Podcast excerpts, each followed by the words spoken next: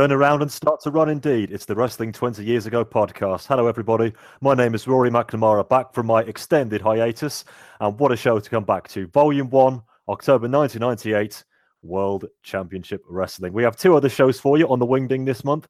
Volume 2, pretty historic show. All three hosts, myself, Chris, and Chris, looking at WWF Judgment Day. Volume 3, ECW, Chris Lacey and Eric building up to November to remember.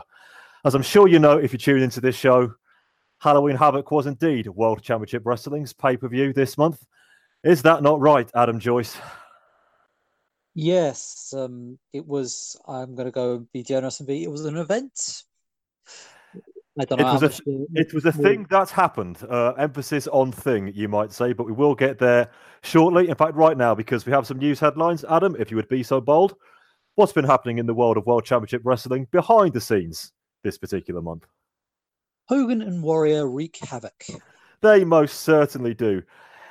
It wasn't held in Las Vegas, Nevada. It was actually held in a place just outside called Paradise, Nevada. Was Halloween Havoc? I can only assume that was somebody's idea of an elaborate rib. Because, yes, indeed, Hogan and Warrior did the impossible. Eight and a half years in the making, they didn't quite manage to rewrite their own personal history, but they did manage to get Mr. Dave Meltzer to put five snowflakes down on his little Olivetti typewriter. And before that, he put the little minus sign as well. Yep, full negative marks from Dave Meltzer for their match, which was second from the top at Halloween Havoc pay per view. For a lot of people, which we'll talk about later, that was indeed the final thing they saw. For about 20%, 20% of the pay per view audience, their screen went black at the end of that horror show. Some might call it a mercy killing. So they missed the real main event, which was Goldberg pinning Diamond Dallas Page in a pretty damn solid match, actually. We will, oh yes, talk a lot more about Halloween Havoc a bit later on.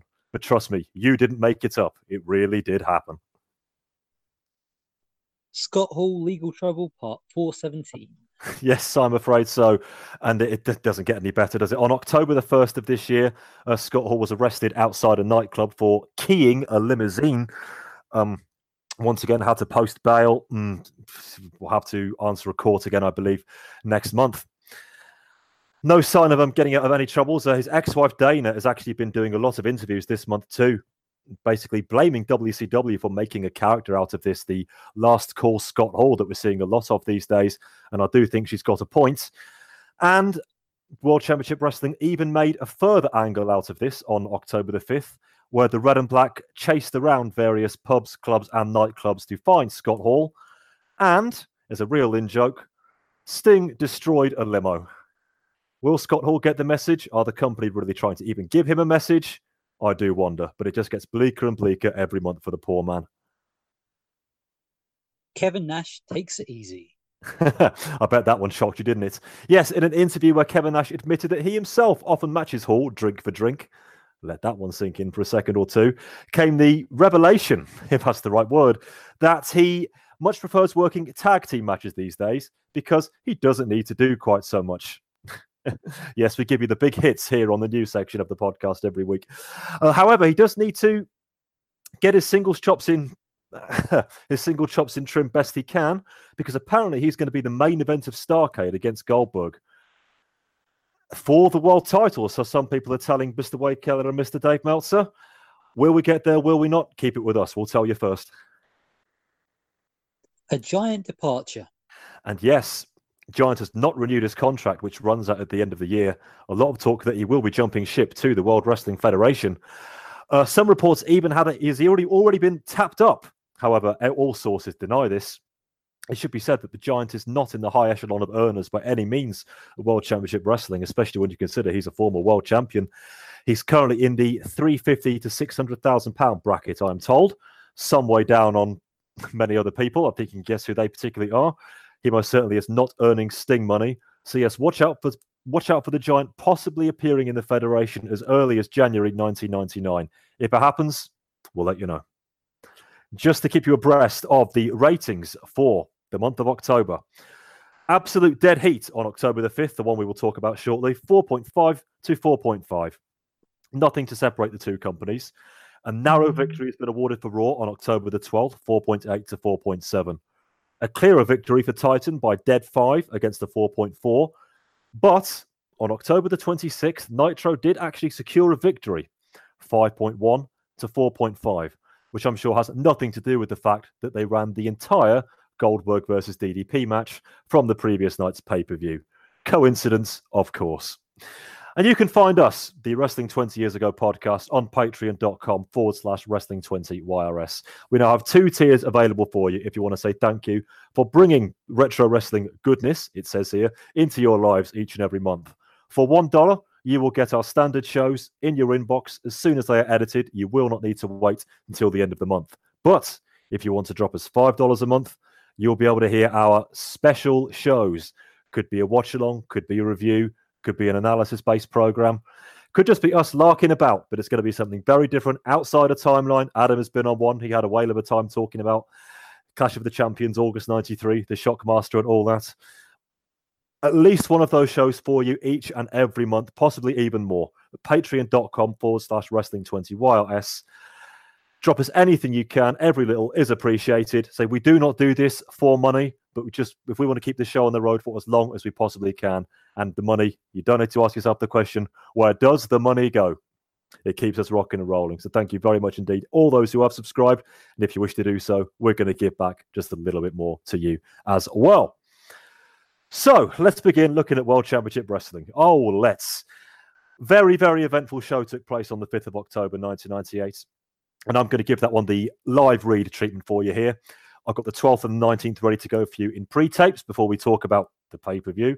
But I'm going to go through this one for you segment by segment. I'm going to bring in the boy Adam for a couple of discussion points as well. So, the 5th of October, 98 Monday Nitro, we're in Columbia, South Carolina. The commentary team are baffled by a maniacal laugh being heard around the arena. Well, I can't see anyone else smiling around here. Are you sure? You want to live like. I'm not going to sing on this show. After what seems like eons of recapping the Bret Hogan stuff, sorry, the Hogan Bret stuff, got to get it right, we get to a match which will literally knock our socks off between Saturn and Lizmark Jr. Perry wins with a DVD, and sadly, I am wearing slippers. Kaz Hayashi versus the Cat is up next. Ernie is still doing the Gennaro heel stuff. Five seconds, Jackie Chan, you know the deal, which also includes him missing his two kick finish by about 100 yards. Sonny Onoo suddenly joins up with him afterwards with zero explanation. The Japanese have seven hearts, adds Larry, unhelpfully. Jerry Flynn against Hoovy continues our suddenly match heavy opening hour. Disco drops in on commentary telling us he will make cruiserweight. Wait, Wait. a Hoovy driver does the business. Wrath faces Viano. And bear with me a second, I've just got to check my notes. Viano 5, that's it. He tears through him and wins with the meltdown. He's starting to get a bit over, you know. Okay, now we have this segment. Welcome back, and we're still outside. As a matter of fact, we're going to go all the way out of the building. They have not stopped. They have not been able. They being security, not been able to stop the wolf, the wolf pack. Well, Tommy's gonna get that thing going. Sting has jumped into a machine. Is It's a forklift. that is a forklift,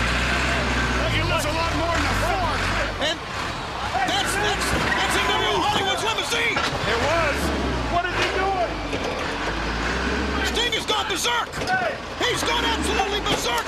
He's trying to destroy this limousine! He's picking it up! Look at that! At least he didn't scratch it up with a key. And look on the other side! Be careful! Kevin Nash pounding it with a sledgehammer or some sort of device! Never before he's going to drop it. He's to drop the. Oh my! Oh, oh my oh! goodness! Takes care of that. A hundred thousand. I've never witnessed anything like this in professional wrestling in my career. What has been virtually a symbol of Hollywood Hogan, of NWO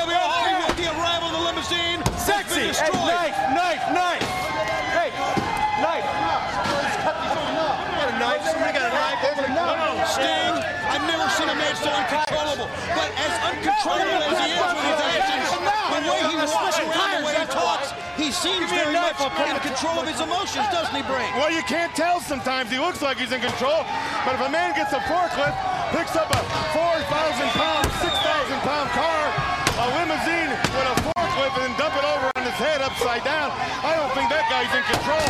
Hogan's gonna have Boy, is he ever. Welcome to Demolition Derby. Well, they deserve every bit of it, and I can tell you, fans, right now, that this is only the tip of the iceberg. The red and black turn up and start searching the backstage area. Konnan arms himself with a broom, the first time he has carried one. No. They manage to find the no marks from the black and white and give them a beating, complete with the lights, that the lights accidentally going out at one point. This drags on for far too long until Sting just sort of moses into Bret's locker room before doing a number on him. They are due to face each other for the US title later. After a break, Sting is outside and he gets into a forklift where the NWO limo happened to be parked. That was careless of them, wasn't it?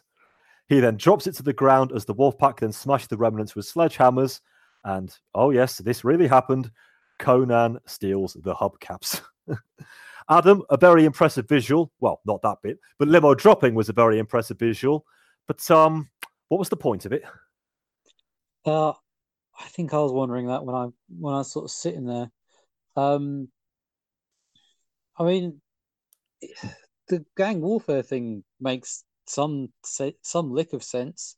Uh, it just seems odd that you know they've waited so long to do it. I mean, what what caused it this particular week? Um, yeah, I, don't know. Vehicular vehicular assault in in wrestling always seems very out of place, but I mean, the WWF they do it a lot with with Austin, but I don't know. There's just something about when Austin does it that just makes it fun. Uh, the limo thing, I really don't don't get. Um, I I did enjoy I did enjoy the, some of the backstage scrapping they did though. That, um, especially when Sting just walked up to Bret and just clocked him one. I thought that was just something, that was just something fantastic about that. I thought. Um, but like I said, it, it just seems weird. There's I've not I don't rec- I actually watched the Thunder before this. and I don't remember seeing anything on there that sort of made me think, oh, these two are going to really kick off on Monday. But maybe I, I missed something. Missed something on Thunder. Get away. Um, yes, this particular segment. They've been pretty good this month. Um, I've watched two of them. Um, and unlike last month, I actually watched them at the regular speed. Billy, you have a rival. Uh, yes, this particular this particular segment on Nitro. It's one of those where it doesn't really stand up to any close analysis. It's Sting getting into a forklift truck and picking up a limo and dropping it. That's really all there is to it. So what, it's only one of those where, one of the benefits of a show like this, we have the freedom to do so. We could try to pick up the pick up the pieces, pun intended, to see exactly what it was for. And I've got to be honest, everybody listening, I've got nothing on this one, unless it was a thinly veiled reference to Scott Hall's limo-related arrest four days ago that we talked about in the news. That's what everybody seems to be surmising. That's really inside baseball for me, and I don't think anybody really gets over the sake of it. Tony was doing his best on commentary, trying to link this back to the Sting Hogan feud, but that one does not need exhuming. Thank you very much. Sting does not need to go there ever again, especially after the disaster of last month. It looked good, but did it really mean anything? Did it? Did this really get the red and black over as the badasses they're supposed to be? I don't think it did. They're already over enough as it is. They don't need to really prove themselves. They get monumental cheers every single week. I've had my issues with that, but once again, like I said on a WWF show this month, it's the paying fans who count. They like these guys. Who am I really to argue? But it's one of the images of the year. Uh, much like with, it's like with a magic eye painting. You sit, you sit, you sit, you look at it, you think, oh, it's a llama, and then you just move on with your life. After Konnan stealing the hubcaps, Damien versus Hector Garza follows it. Almost certainly not an accident, I'm sad to say. But Eddie breaks up the match early. I got one question for you. What has Eric Bischoff done for you? What has Eric Bischoff done for you? That's exactly what. He hasn't done nothing for you. Just like you and you and me. He's got us wrestling each other week in and week out. Right? We're wrestling each other. He never gives us the opportunity to wrestle somebody else, to try and climb the ladder of success, you could say. He doesn't give you any money to where you can get your own rent a car. Huh? All you guys have to share a rent a car. And I'm talking there's five, six guys to one car, three or four guys to one room.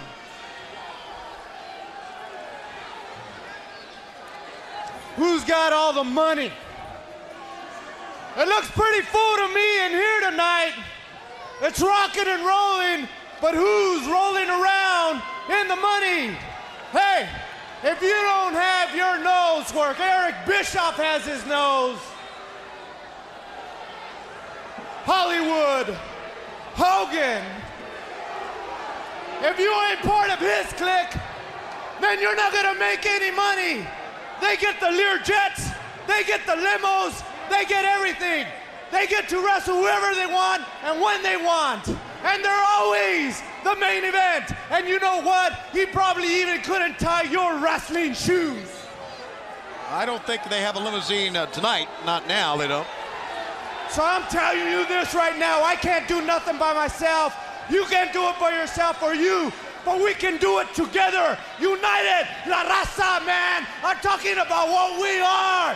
We're Latino. I want you guys to join me, man. LWO. Latino World Order. Together we can do this.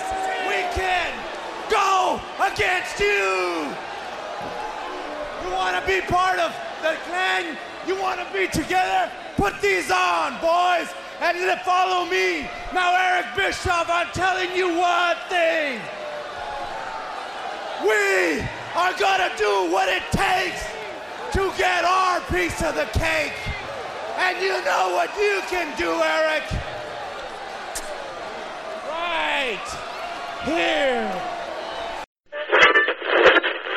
As you've just heard, he tells them they and he never have the opportunity to fight anybody else but themselves. Eddie needs help to climb the ladder, and he needs fellow Latinos to do it. Yes, everybody, the Latino world order are here, and Bischoff knows what he can do. Adam, it's something for Eddie to really get his teeth into after the feud with Chavo just sort of fizzled out. It's another stable, though. I've just been talking about one for the last five minutes.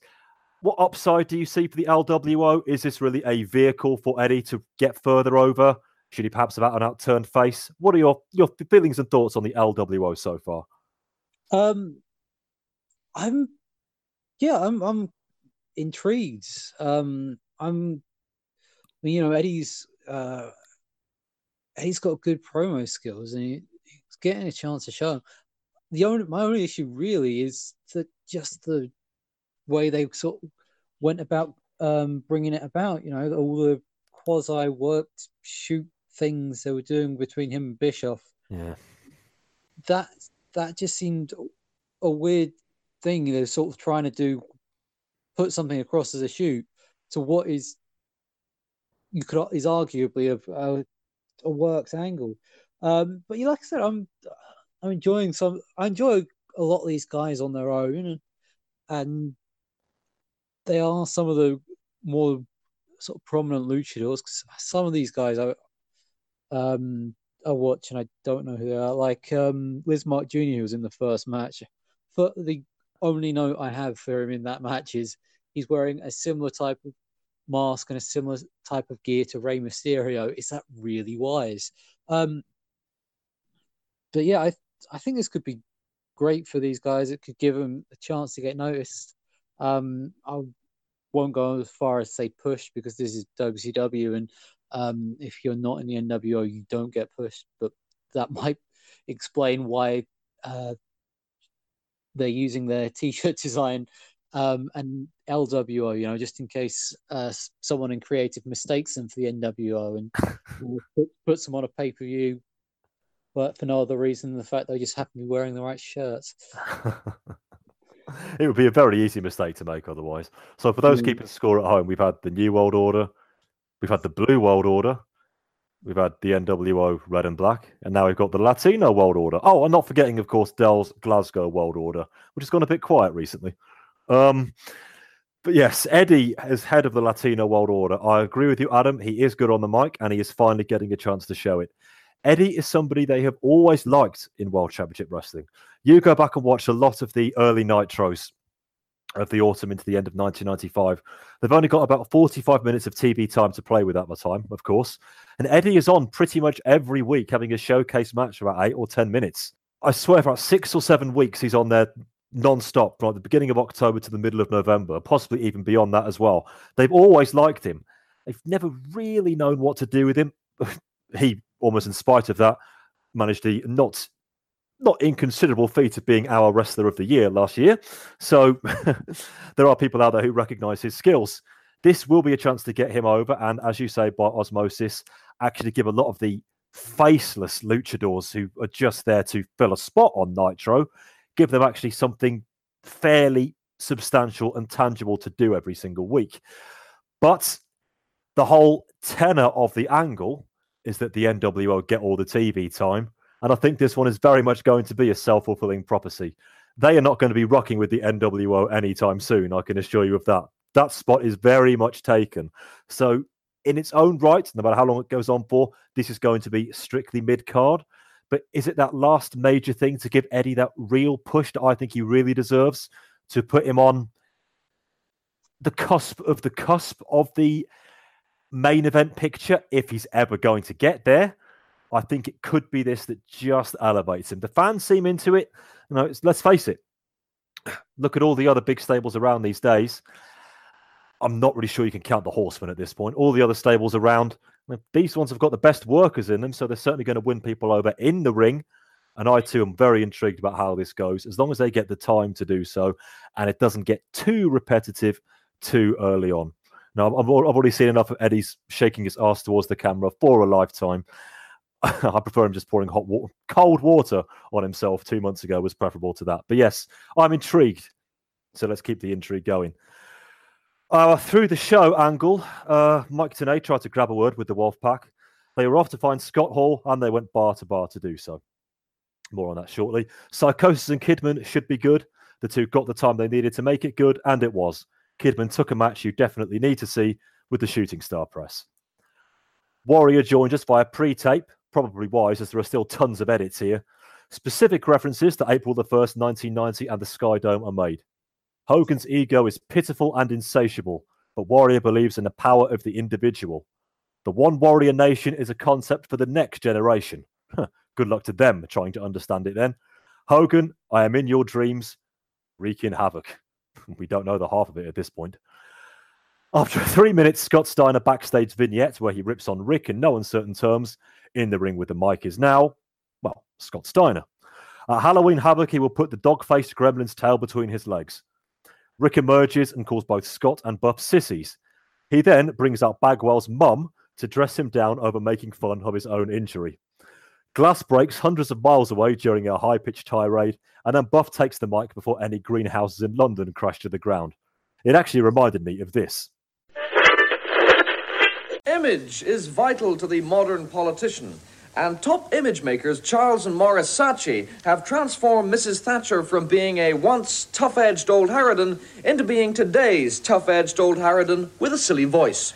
Well, we always knew the voice was the uh, Key? the key, yes. And uh, look at this clip of her when she first got elected to um, Parliament. Parliament, yes. I would like to thank the returning officer.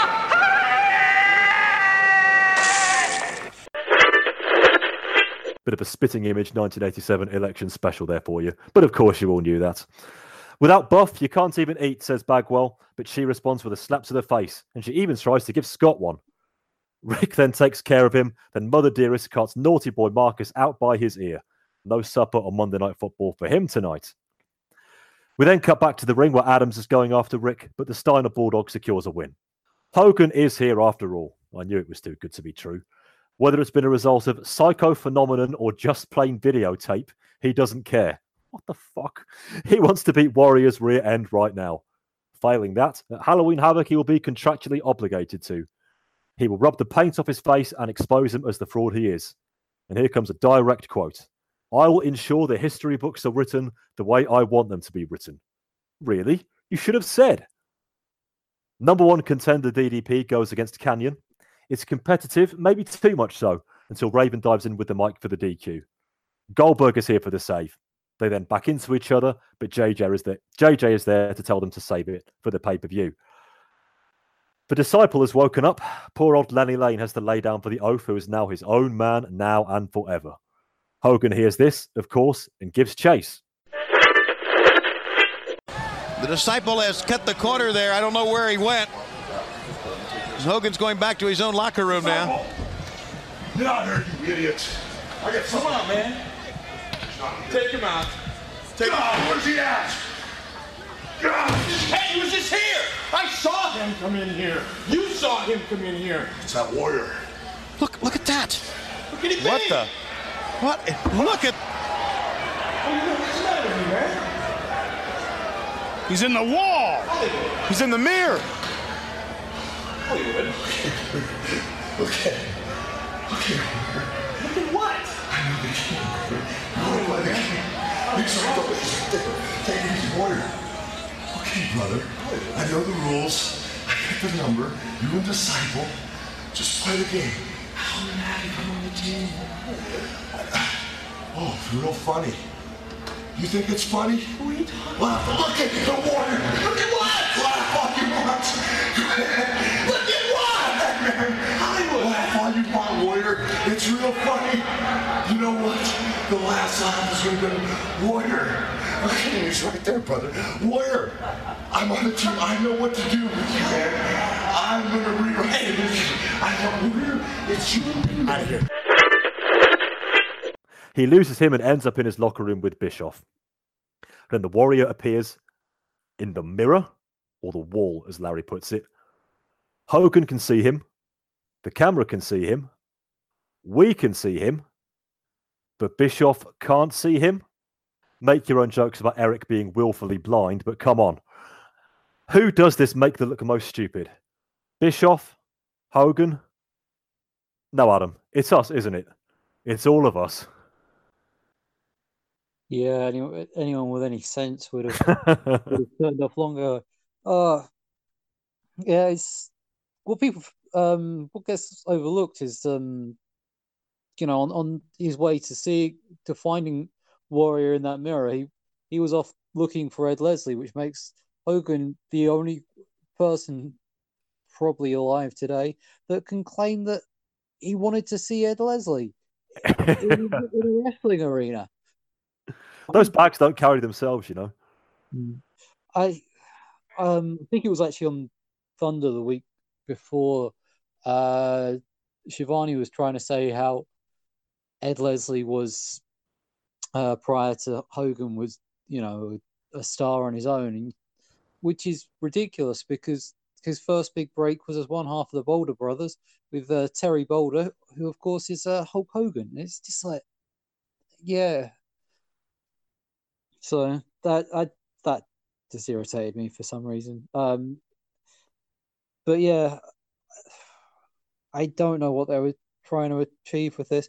Do you, does anyone so it's it's the one warrior nation. That's that's what Warrior is leading now, despite the fact they're Yeah. led Leslie, which means there are two of them.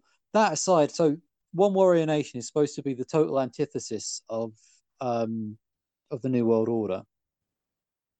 And I think they're going a good way about that. I mean, you sort of look at it, you know, when when the New World Order started out, the ratings they weren't amazing. Uh, in fact, Bash of the Beach '96 had a lower buy rate than Bash of the Beach 1995. Um, you know, ev- everyone really, really solidly believed um, that the NWO were this invading faction. They even went as far that the merchandising was not available on the WCW merch stands. You had to go out the back of the venue, and there was uh, someone s- literally selling it out the back of a van. Um, you know, it's, and but the One Warrior Nation, they're doing just ridiculous stuff that you absolutely can't believe. Um, obviously, the New World Order they reached uh, the pinnacle at Starcade last year, where they broke uh, buy ratings records.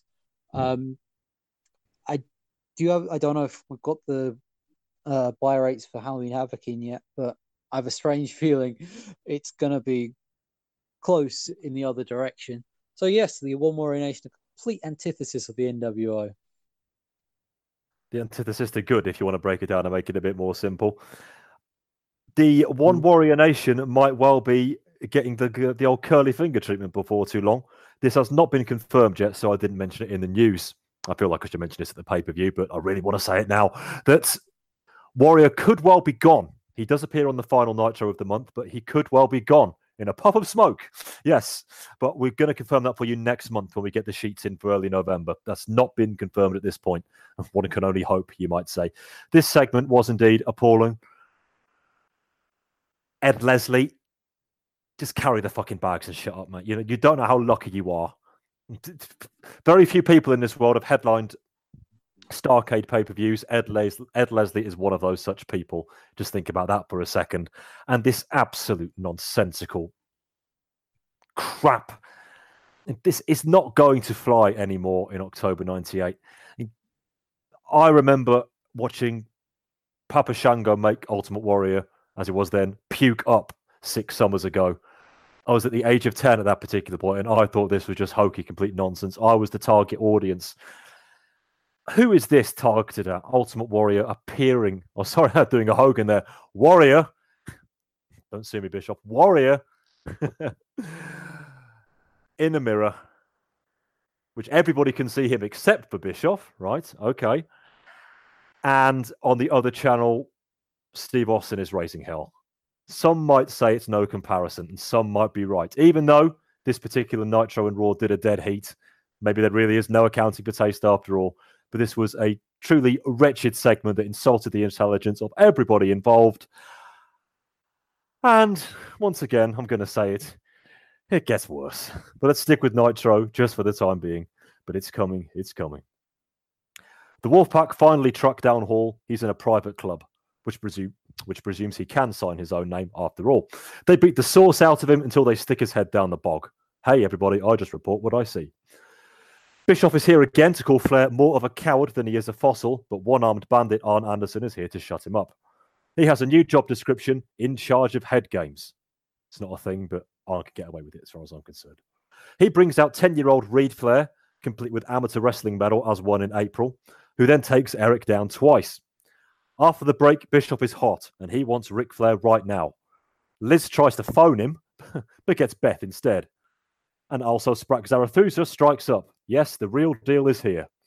The NWO noobs quickly come out, but the horsemen see them off, and Bischoff has already run for it. David Flair joins them all in the ring as they celebrate. And after all that, Sting is here for the US title match versus Bret. Hart, though, merely skulks around the entranceway before walking off. Sting takes the bait and switch, then chases Hitman to the back. They brawl yet again, and even Tony on commentary suggests this is getting just a little bit silly right now. Sting gets suplexed through a table and gives, and then Bret gives his ankle a good Pillmanizing. The hatred has just gone too far. The Stinger recovers by running a production truck into Hart's knee. He is then able to wedge the Hitman's leg into a door frame. He then nails him with a steel pole and locks on the scorpion. Security finally turn up. Doug Dillinger brings along a chair for Sting to rest on. Yeah, that'll help. Whilst Bret just sort of squidges away. The crowd can be heard to boo as we go off the air. They did not get what they wanted. That concludes the 5th of October 1998 Monday Nitro. Pretty crazy stuff, but uh, you ain't heard nothing yet. Stay with us.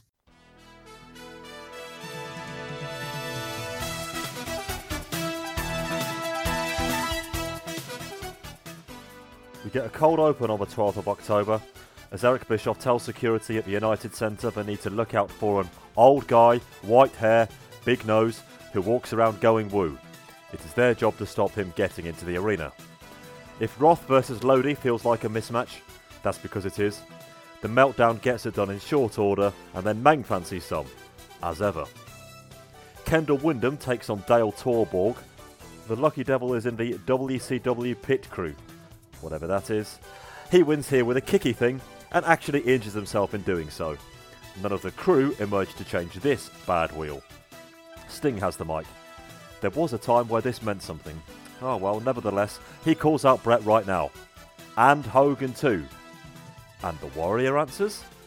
He makes vague allusions to their past and says he has unconditional respect for the Stinger. He is here for a one time request. Nay, demand. He stands alongside Sting to fight. Will we see the Blade Runners implode? After telling us that he's a Coors Light guy, and I would have put money on that, Bischoff does the usual honours for Hogan. His Giants will take care of Goldberg for the world title tonight and end the Gaga. He has also had a word with the Hitman, and they would be happy to beat those two cartoon characters later tonight. He just about stops himself from actually saying Ultimate Warrior this time, and the first three rows are almost knocked off their feet by Bischoff's sigh of relief at that. Uncle Eric is then called to the outside as a limo pulls up containing Flair and the Horseman. Oh, and the owner of the United Centre, Bruce MacArthur. He states that this building, or more specifically, a skybox, belongs to the Horseman. It's no good chewing out Doug Dillinger now, Bischoff. Finlay versus Wright in a Battle of Europe. Feet up roll up does it, but then the British jellyfish, as Alex Wright called him earlier, helps out and gets whacked by Finlay for his trouble. La Parka, Seeker Play, and Villano whatever are against Chavo, Callow, and Psicosis. Larry actually calls it best when he says, One of the teams won. It was Chavo pinning Seeker Play after a tornado DDT. The LWO, now with added El Dandy, come out afterwards and do what I now believe will be their standard shtick. Eddie tells them to forget the economical situation Bischoff has put them in. They all join, including Pepe too. Big Papa Pump is here, Sons Bagwell. Chicago sucks, I am your hookup, holler if you hear me. But then Buff and his mum join us. He and Scott now do have a problem, especially as BPP tells him he can snap his neck just like that. His mum was right. This has gone too far, and it is all Steiner's fault. Maybe it is now time to go one on one right here in Chicago. Scott responds by calling Judy an old bag and says he can take her to the mat. Bagwell hits back early, but then Scott attacks with a low blow and a stun gun. Juventud faces the lesser spotted Prince Iaukea. Or he would if Disco wasn't here. His dancing is interrupted quickly though. Juvi Driver wins, and then Kidman takes care of Disco. Nash is out for a natter. It takes a lot to get him upset, but now Scott Hall has touched his last nerve. As a former bouncer, he is very adept at beating up drunks.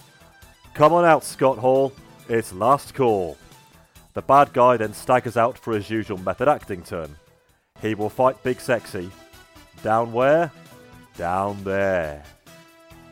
He chases Scott, does Nash, and then ends up outside the arena.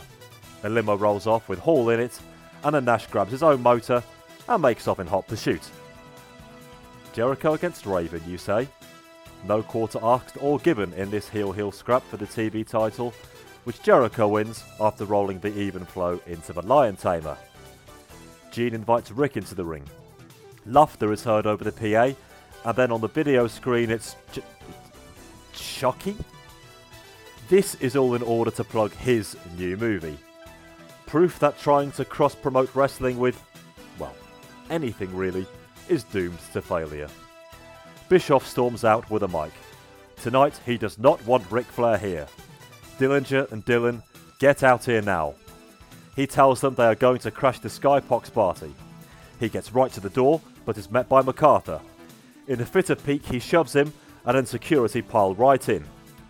Eric gets taken to the ground and hog-tied, and then Flair gets the demand. They throw him out. Now it is time for Goldberg versus Giant for the world title. No DQ. Bill slams Giant, but then Stevie Ray is in with the chair. Giant with a choke slam, but DDP is on hand to break up the pinfall and to give Stevie a dodgy diamond cutter. He is then about to be chokeslammed himself, but Goldberg hits back with a spear. Giant is dragged out of the ring and helped to the back, meaning an anything goes match ends by countout. And that is how we get to 150 and 0. So here indeed is Sting Warrior versus Bret Hogan. Sting takes the heat, but you knew that. He gets the hot tag, and Bret and only Bret has the bump for Warrior. But you knew that. Hogan gets in a cheap shot, but Warrior no sells, and the NWO come in for the DQ. But you know that. And then the ring fills up with smoke, complete with them throwing Warrior out of the ring so he can't disappear. Is that what the kids call psychology now? He recovers to lightly attack everyone with Hogan's own weightlifting belt as we bring the show to an end. The Target Centre takes us home before Halloween Havoc. The capacity crowd, and they are a hot one today, are treated to an opener between Saturn and Chaos. They remain pleased when Saturn wins with the DVD. The LWO beat the four luchadors who haven't yet joined the LWO. Eddie cuts his increasingly workaday promo, but that is at least enough to convince La Parka to add the t-shirt to his bones. Kanyon easily beats Scott Putski with the flatliner, and then the other Scott joins us. Don't tell him I said that. He wants somebody tough to face him, and Rick answers. Why don't they get it on right here in the doghouse? Scott asks if it will be a fair fight, and Rick answers with a fist of the chops. The Gremlin dominates until a low blow and a steel chair to the back of the leg. Buff, in NWO shirt incidentally, is in for the save. We have to wait until later in the show to see that he then threw the shirt off, and there was no turn yet. Finlay versus Bulldog. Wright hits Davey with a dropkick, and Fit wins with a tombstone type pile driver. Alex takes the pasting as well, while Larry wonders whether Ireland is in Europe. Jericho is out with a Jericho 3 Greenbug Zero t shirt, and he has his personal security with him. He wants to teach Bill respect one more time and will knock the hair off his head when he can. He puts out a challenge instead to Page, who nobody else cares about. DDP tells Jerkico, nope, not having that one, that we can do that very match tonight. Wrath versus Tokyo Magnum feels like a mismatch too. How long can I keep that one up for? He wins with the meltdown. Disco and Wright are due to face Kalau and Silver King, but the latter hand over the match to Benoit and Malenko. Bischoff storms out. Does he know how to do anything else? And steals a spot on the commentary table. The Horsemen are in breach of contract by showing up, and as such, they will be working for free, whether they like it or not. Benoit drops Disco with the crossface. Eric threatens this is the last time we will ever see this on our show. So here is Page versus Jericho. Hopefully not for the final time as they really mesh well. Goldberg is in for the spear, of course, then he allows Page to hit the cutter. But then also, of course, they come to blows, nearly, until JJ and Co break it up. Not long to wait now. Ray vs. Kidman is up. It's both lengthier and slower paced than you might expect, and is all the better for that, until we hit the abbreviated time limit that everybody, including me, had previously forgotten about, and it is declared a draw. The mayor of Minneapolis, Sharon Sayles Belton, is here, and she brings out some bloke called Ric Flair. Bischoff, Storm, ah, you know it. Today is not Ric Flair Day, but as much as he might like to think he is, he doesn't have the power to argue with the gubernatorial one. He gets thrown out of the ring, and his car is towed away for good measure. Paul drags himself away from the arena bar, and yes, we saw him there, to team up with Norton and Stevie to face Konnan, Luger, and a tall gentleman who appears to be one over the eight. He takes his time coming to ringside.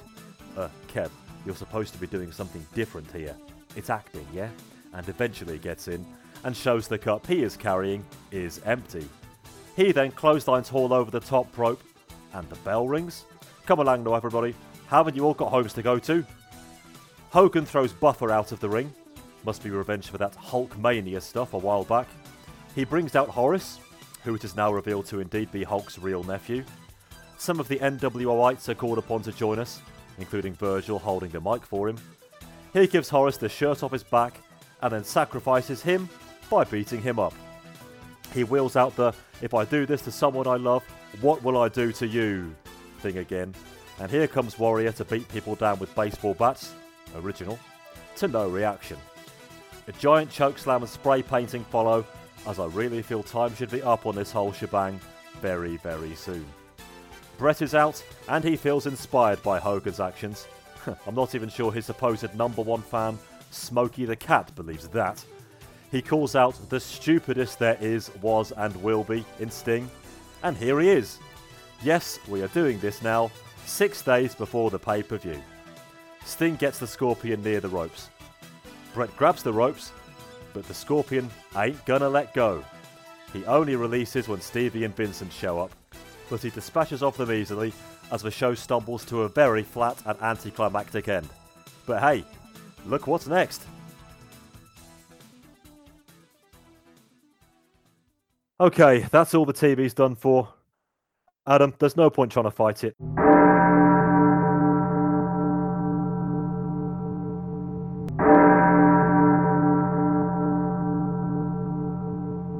Are you ready for this, my friend? Are you ready for this? Oh, I suppose as I'll ever be. Because this is the night when good battles evil. You do know that, don't you? By good battles evil, do you mean uh, the good matches try and win out and struggle because there's only one? and Um, we, we will indeed discuss whether that one match is successful or not. Take a wild guess, listeners. Uh, Adam, run us through the results of Halloween Havoc 98. Chris Jericho defeats Raven by submission for the WCW World Television Championship. Wrath defeats Meng. Disco Inferno defeats Juventud Guerrera. Disco Inferno defeats Juventud Guerrera for the number one contendership for the Cruiserweight title later that evening. Alex Wright defeats Fit Finlay. Perry Saturn defeats Lodi. Billy Kidman successfully retains against Disco Inferno. Rick Steiner and Buff Bagwell def- defeat the Giant and Scott Steiner for the WCW Tag Team titles. Rick Steiner defeats Scott Steiner. Scott Hall gets a count out win over Kevin Nash. Bret Hart successfully defends the United States title against Sting. Hollywood Hogan defeats The Warrior. Goldberg successfully defends the WCW title against Diamond Dallas Page.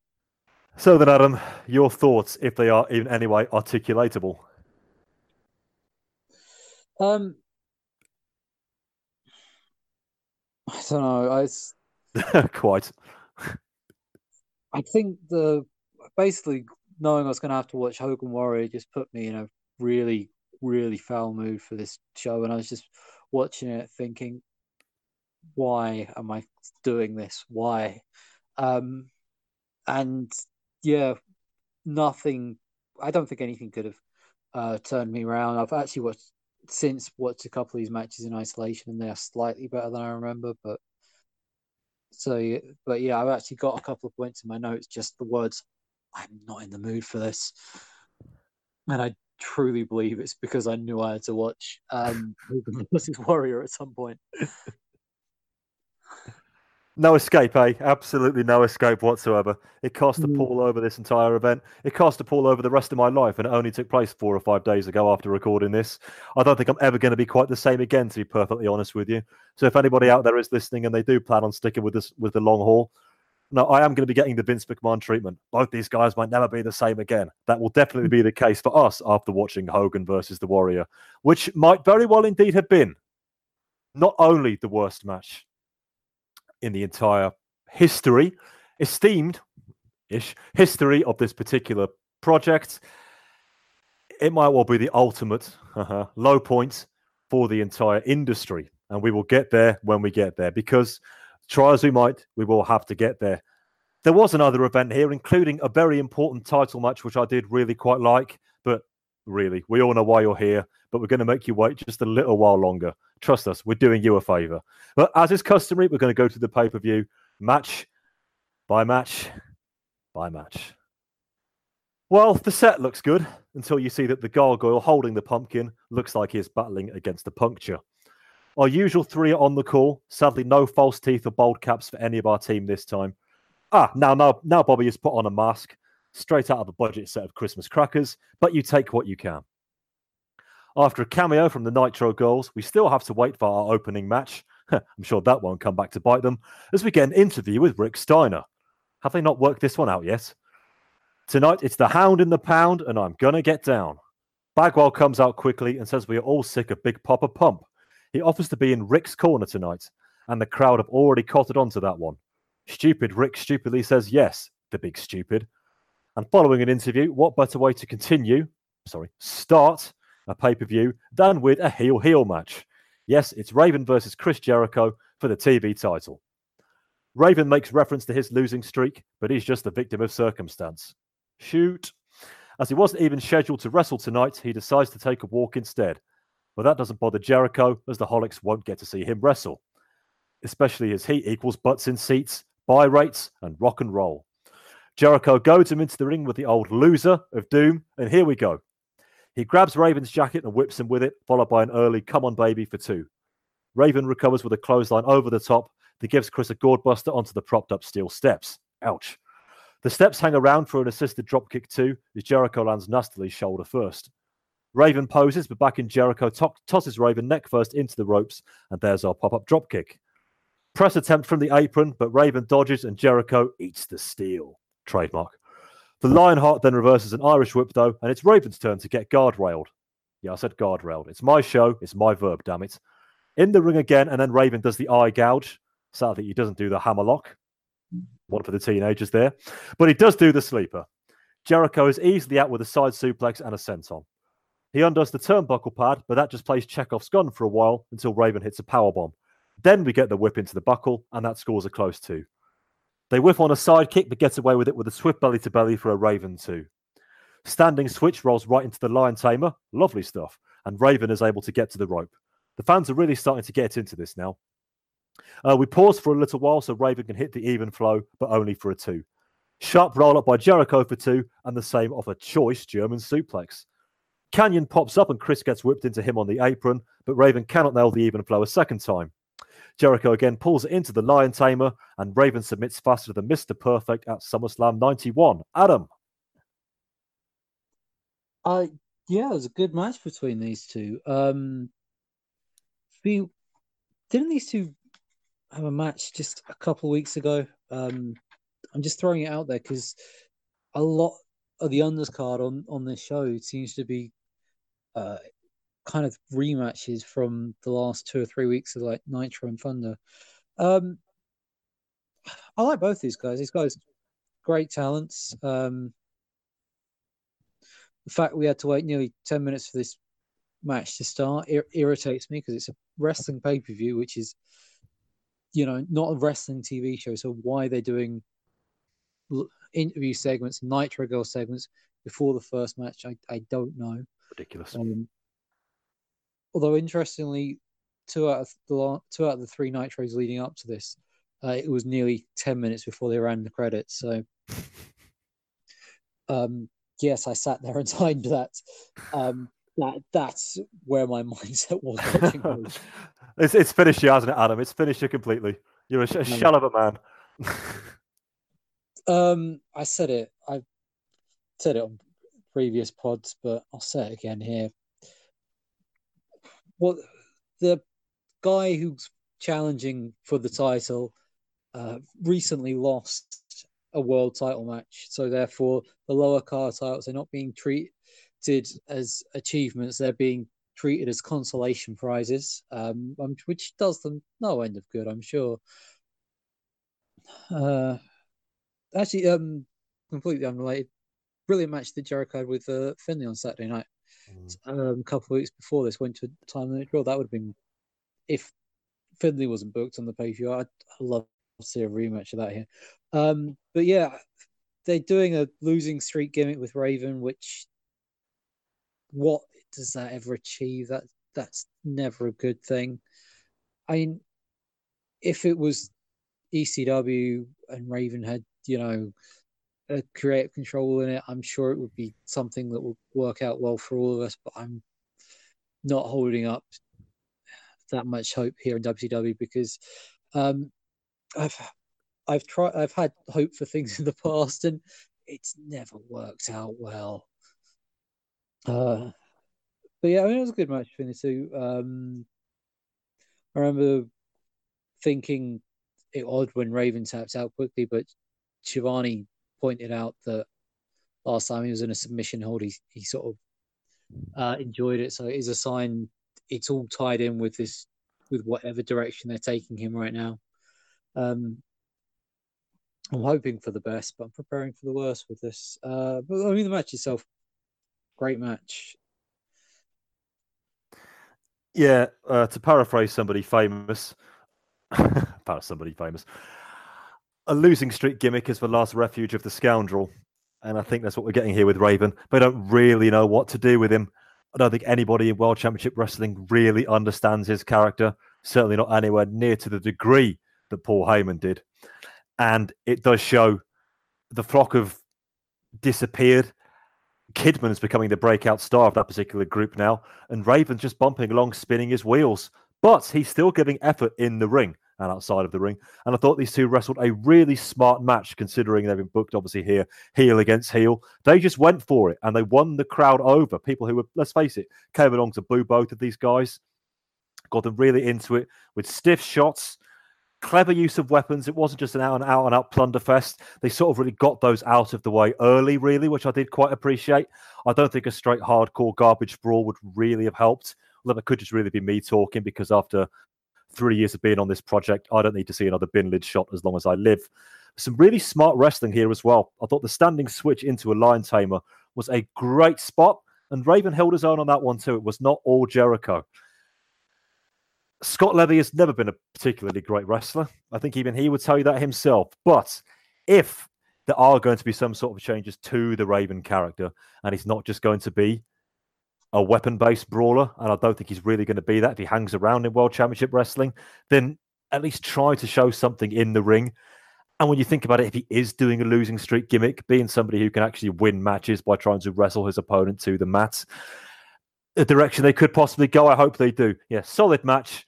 Jericho is a star. He didn't really bring his absolute A game on the mic or even in the ring here, but he didn't need to. I think these two did enough in a rather invidious position and uh, full props to them for opening this particular show. They did not. Rep- they did not have any reason to reproach themselves whatsoever. They will leave that for other people later on. Speaking of which, Hulk Hogan is here already, led out by Eric Bischoff, who has clearly had a rather nasty run in with a lawnmower. This is the usual verbal fellatio from Bischoff. Terry then says, I could give you the Gettysburg Address. Yeah, pal, don't pretend you don't wish you were the one who delivered it. But instead, he says, but even then, he still yarns on for what feels like a lifetime. Not a single person cares about what happened to Horace last week, but we get to relive it once more anyway. Later on tonight, Warrior will find out what I'm all about. In this case, I really wish you had just told me rather than showed me. Too many interviews already. Let's get to another match. Okay, Wrath versus Meng. This could be a scrap. Meng won't even let Wrath get in the ring at first, so he just pulls him under the rope instead. Hey, brawn and brains, huh? Some brief brawling out there until Meng rams his own head into the buckle. I decide to say nothing on that until Wrath gets a second rope clothesline for a two count. Nice shoulder block. Early go for the meltdown, but Meng rolls away. And then the kick of fear, I didn't know it was actually called that, gets a two count. They exchange fists and knees. Well, not literally. That would be weird even at Halloween. With Meng getting the better of it, of course. A good belly to back suplex gets two. Wrath with a sunset flip, but Men- sorry, I'll try that again. Wrath tries a sunset flip, much like me, had very little success because Meng attempts and gets the death grip. Wrath fights out and hits an Uranage slam, but he doesn't get a three count. That's what the other guy does on the other channel. But Wrath, though, fights to put the meltdown on, and after the struggle, he is able to do so, and that is good for the victory. Adam, they're keeping it simple with Wrath, but it's working. Yeah, he's uh, he's certainly getting a bit of a reaction, and it, it's nice to see someone who I mean, I know he had a WWE run, but it wasn't exactly all that memorable. Um, it's nice to see them doing something with someone who who then who's new to the fans. I mean, obviously, you know, they did it with Goldberg and it works out quite well for them. But that was, but I think that was partly fan driven. They seem to uh, be liking Wrath, uh, Wrath even. Also, do you know it's right at the start of the match? Uh, he was attacking Meng's head, and Meng was selling it, making him the only person to ever do damage to a Samoan skull. That's why I made Mm. that mention to the turnbuckle spot. Yes, see, put the title on Wrath now. He's he's, he's done the impossible. Yeah, um,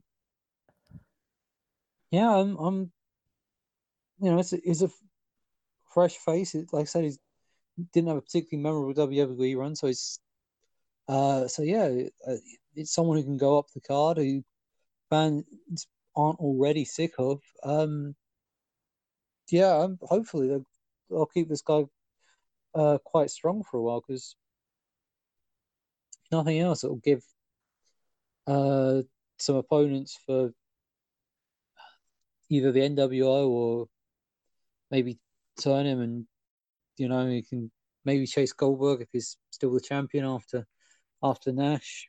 But I mean that may be just thinking a bit too far ahead. Um, not something you know WCW creative is, is known for, but yeah, I, in these two they had the match they should have had. It, it was just the right length. Um, and the right guy won. I'm I'm not complaining about this match. It was in in the right place, and everything happened the way it should do. Yeah, it was fine. Meng did his thing. That's always going to be his role now. I'm not going to try and be the person to try and tell him differently. Because rightly or wrongly, he would respond. we all know how he would respond. Yeah, I think Meng in WCW is a lot better than uh, when he was Haku in WWE. They in, in WWF. Yes. Um, he certainly seemed to uh, to have actually managed to make him come across a lot more dangerous. Never felt that so much with him uh, when he was, you know, opening WrestleMania four or five or whichever one it was. He, he just seemed to be just another guy there. He WCW certainly seems to have brought the monster out of him. Opened WrestleMania 5 against Hercules. There you go. My knowledge of the early WrestleManias coming to the fore yet again. I think you might call that useless knowledge, but hey, pub quiz, pub quiz. Yeah, this match was fine. Meng did his thing, and Wrath did his. Very simple thing which people are enjoying. I seem to remember not so long ago some other bloke who was fairly limited in the ring, but really quite well built, like the proverbial tank. Two big power moves and won lots of matches. Didn't turn out too badly for him. Though, of course, the difference there is that that guy, we had no idea who he was. Here, obviously been around for a few years, the former Adam Bomb, the survivor, oh, still cracks me up, this uh, 1993 WWF, the survivor of the Three Mile Island nuclear disaster. The whole point is that Three Mile Island was uninhabited, but details, details. His finisher is still called the Meltdown because they don't want to lose that gimmick quite completely. Yeah, he's getting over. People are cheering this guy. He's winning matches with a big move. Wrestling doesn't always need to be rocket science. Sometimes people can be very guilty of trying to make it so. And I hold my hand up on that. Here, big fella, winning matches. Keep it going. More, please. Let's move on. Disco Inferno versus Juventud Guerrera. The winner faces Kidman for the Cruiserweight title later tonight. Disco starts out strong with elbow smashes and kicks to the midsection and a pretty cool side slam. Juvi back with hard chops and a head scissor takeover. Disco seems completely unsure how to handle the hip toss flick leg up thing and just awkwardly dumps Juvi off him. That clearly wasn't planned because they do it again, with Guerrera getting the hip toss this time. Rana to the outside, and they both seem a little rattled in the early going. Inverted atomic drop and clothesline by Disco. He then goes up, and after a shimmy, the fist drop connects, but very nonchalant on the cover there, Jess. Chin lock time. After a while, Juventud up with a flash roll up for a quick two and then a spin kick. Next snap, and he calls for a springboard whatever, but Inferno walks away from that. He does take a slingshot crossbody by recompense, though. Lightning quick runner by Juventud, and he calls for the driver, but he can't get it yet. They share sort of counters until Disco executes a desperation neckbreaker. Delayed cover for a two. He breaks out the Macarena. Hey, you're only two years late, mate. And he almost gets pinned. Giant swing attempt, but Guerrera is able to find a soft landing, if you get me. Suplex from a recovered Disco, and he ascends the buckles. He takes so long, but Disco comes back into fashion and back out again. Then Juvi throws him off. Flying body attack gets two, and a big bulldog for the same. Disco pops out of uh, Disco pops out out of a driver try with a stiff pile driver and hooks the leg very tightly for a win nobody was expecting. Yeah, Adam, I didn't see that one coming. Hmm. They've been pushing disco, but I was honestly thought we were going to get Juvi Kidman part 20 here. Or maybe I was just really hoping for it, but not the way it went. No, I'm just. I don't know. I'm not sold on Disco. It's not that he's not a talented. He's a fine talent, but uh, I don't know. It's just It's a very mid card gimmick, isn't it? And it's the same. He hasn't changed for the last three years. He's the bloke who dances before he comes to the ring and now in the ring. He was not like that the early Nitros, and he's still doing it now. No character development whatsoever. If indeed you can develop this sort of character, and therein lies the problem. Yeah. Um, I don't know. I, kind of switched off during this match. I sort of. I don't actually have any notes down. The only note, note I have is that they did um the internet thing with Kidman before and just have the words Kidman lacks charisma. Um, it's a good thing he's talented in the ring because I could not listen to this guy on the, on the mic. Not good. Um, but yeah, I sort of was watching it and I just, I don't know. I mean, the whole point is Disco's been faking being a cruiserweight, and you, it would be, it would have been nice to have an actual cruiserweight shut him up. Although maybe that was the point of having him uh face Kidman later in the show. I Yeah. I don't know. This this was just nothing match for me because it just my interest just wasn't in it. Yeah, they uh, they were struggling out there. This was not Juvi's best night at the races, I'm afraid to say. He has been brilliant this year. He's well in the running. I'm going to say it now. He's a sleeper for wrestler of the year when we come to the awards in two months' time. He has been on an absolute tear since he lost his mask, which I find I mention that every month, but I find that a fascinating fact. But it wasn't happening here. I do think Disco has to shoulder some of the blame. He was struggling in the early going, as I said. Mahuventu's more intricate holds. Disco had no idea how to deal with them. He just sort of gave up early, and Guerrero clearly got frustrated. Then he just sort of went through the motions. The finish also was a bit out of there. Uh, yeah, it was it was fine. I think being, being a tiny bit harsh. It was fine. There was nothing particularly bad about it. It's just as good as a match with Disco Inferno in can be, even if even against a high echelon worker like Juvi. He's no miracle worker. Part of the joke here is reality with me for Disco. Him trying to make the weight to be a cruiserweight. He's simply not good enough to be in that division, as we will see again a bit later on. But he will face Kidman for that title later tonight. Yes, let's kill some more time, shall we? Big Papa Pump has a microphone. He can go 30 days with a freak on his left, a freak on his right, and one in a box.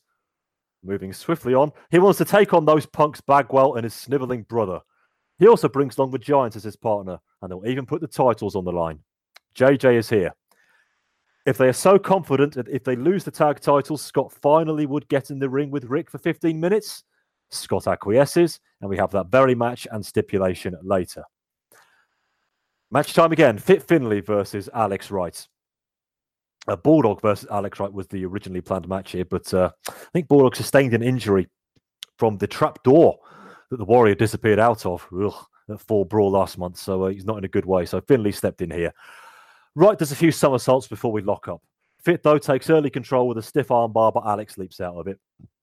Finlay back with a good old elbow to the face, followed by some European uppercuts. The fans aren't into this one.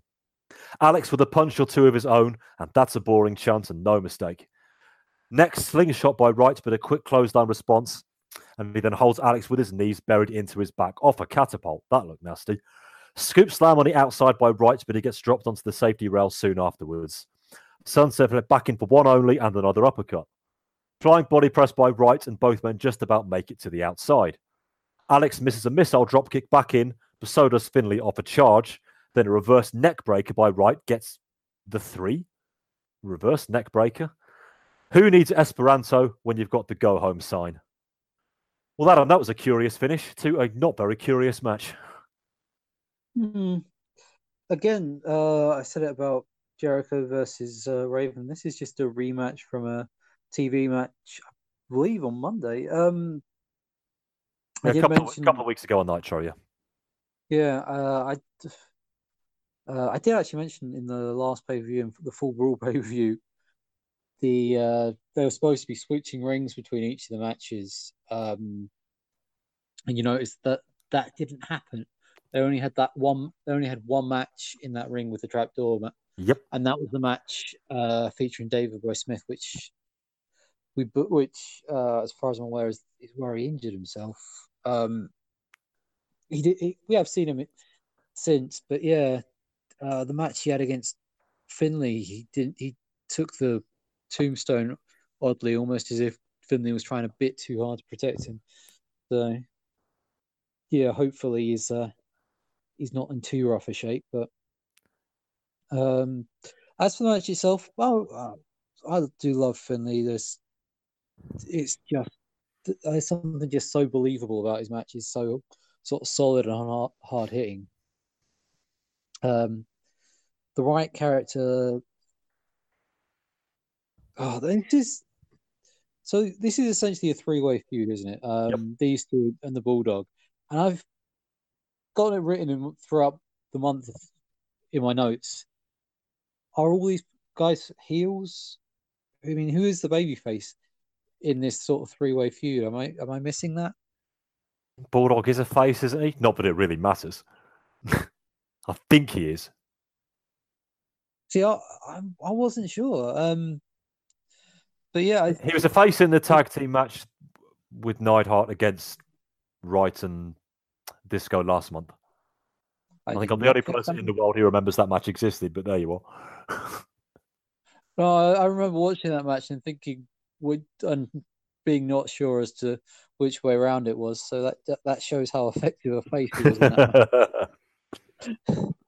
Um, yeah, I I'm not a fan of Wright going over. I, but then again, that's because I I really quite like Finlay. So they seem to be wanting to do something with Wright. Um, I mean, the guy's the guy's fairly talented. He he may have so, there may be something to it. Um, I'm I just am not that sold on him, but maybe they can turn me around um, if they do the right thing with him.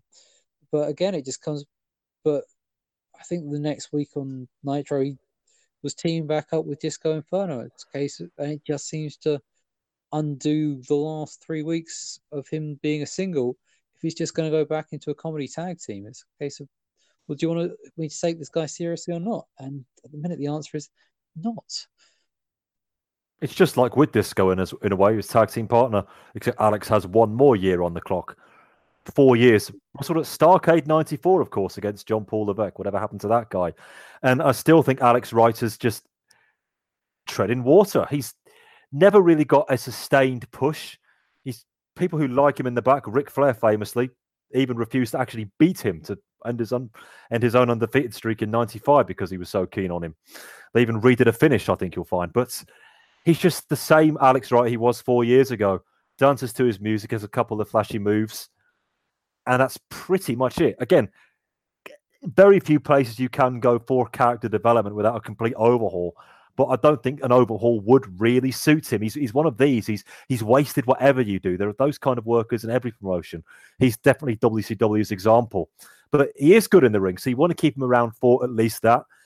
This was a decent match. It needed. It, this was one of probably the one match that needed to be longer. I mean, I'm with you. Seeing Finlay just doff people up is always a good time. Sadly, he didn't really get much of an opportunity to do that here, other than that sick looking catapult where he wrenched his knees right into Alex Wright's back. That can't have been fun at all. Now, that's the Finlay we want to see. I'd much rather watch it than take it, I assure you. And the match ended out of nowhere with a fucking reverse neck breaker, which I'm sad to say looks like it's Alex Wright's finisher going forward. Now, this guy's got a lot of good moves. Flying body press, give him that. Reverse neck breaker ain't getting it done in late 1998. And nor is a bloke holding signs, or it depends what organization you're in. But Lodi, yes, Lodi is on a pay per view facing Saturn. Now, this was meant to be Eddie Guerrero, but he missed his flight, apparently. Uh, Saturn is now rocking a tough guy Army Ranger look, according to Tony. I think it's best not to. I think it's best not to ask questions, don't you? Saturn is right into it with arm locks and a hammerlock. Lodi immediately runs away to grab more signs. He knows what's important in life. Back in, and he gets pasted with a running knee and a leg sweep. He calls for another timeout and brandishes a Lodi likes Texas sign. Saturn with a suplex as Tenay recalls the slave storyline between these two that everybody else had long since consigned to the dust heap of history. Overhead belly to belly, and a T bone, and a corkscrew vertical, and a DVD. And our lead commentator calls it total domination. I would like to think he meant that one. Adam, I kept it brief. I think it's probably best that you do the same here. Uh, I didn't realize this was supposed to be Guerrero originally. Um, yep, that would make that would make more sense as to uh, why there was no build to this feud. Because I was like, And well, they did have that match on Nitro the next day, actually. So yeah,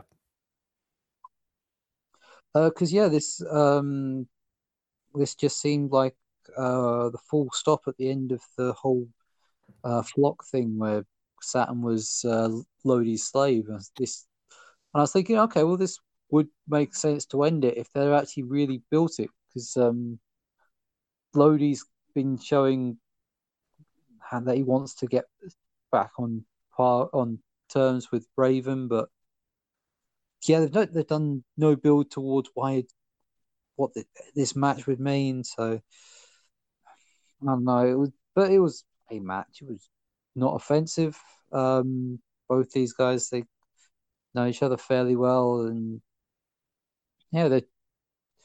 I would would say they're pushing Saturn, but I don't know if that's the right term. He's winning a lot on- TV against people who aren't really that relevant. So it's not really a push. It's just uh he he's not going down the card, but at the same time he's he's he's not as hot as he was because he's not facing anyone of any relevance. And this could have been something not so much to set him alight, but it could have been something that you know slowed him cooling off, and it wasn't uh, because it was just a last minute thing, and yeah, it was fine, but nothing more than that.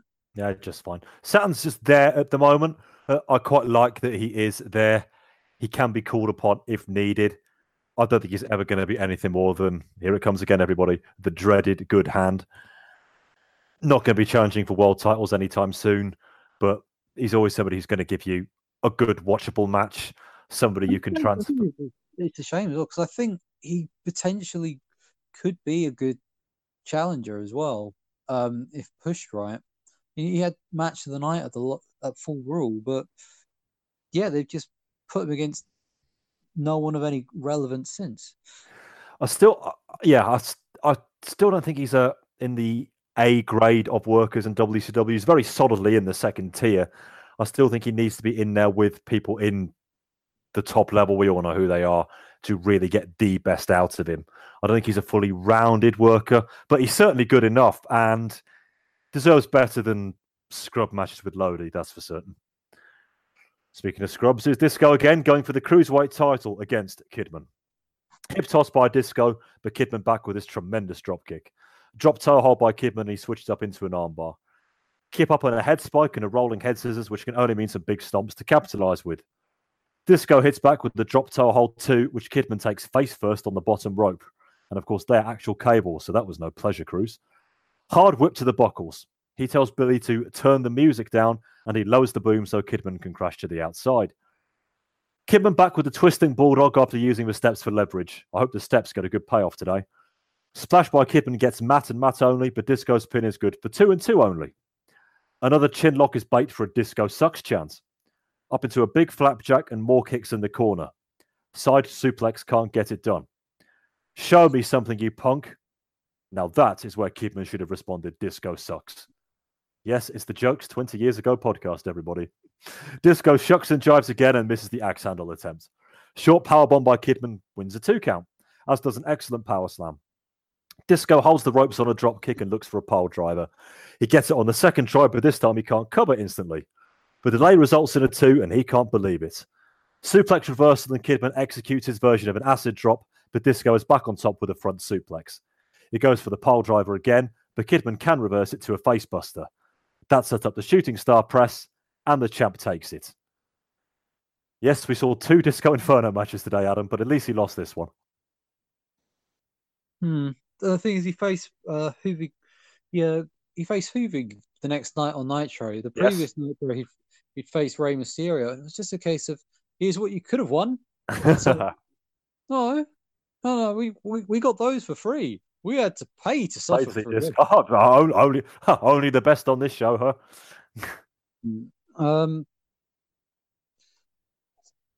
Uh, I mean, Kidman's actually they're doing they're pushing Kidman quite hard at the minute. It's um I think I mentioned might have mentioned it briefly on last month, but um obviously uh with the flock thing they they were going to make him the breakout star because he was the first one uh to turn on Raven at Fall Brawl.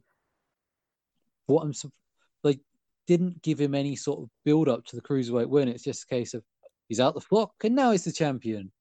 Um, I, I mean, it would been nice to see him chase the title, but the way the cruiserweight title's booked, that would probably have just done more damage than good because uh, no one believes that the cruiserweight title is worth chasing. You either uh, are the champion or you're not, um, which is a shame because it would have. Because if it was something worth attaining, then the chase could actually have done um, as much, if not more, than him holding the title right now is doing for him. Uh, but yeah, he's he's he's doing quite a lot of good defenses. This is this wasn't really one of them. Um, and then he faces the guy who, and then he faces Juvi on the next night, which is the guy who lost the number one contendership match. So Juvi literally lost his way in, into a title match, and it, and not only that, it was in his favor to lose that match, uh, to lose that number one contendership match because it meant he wasn't having to to go twice in one night. Crazy.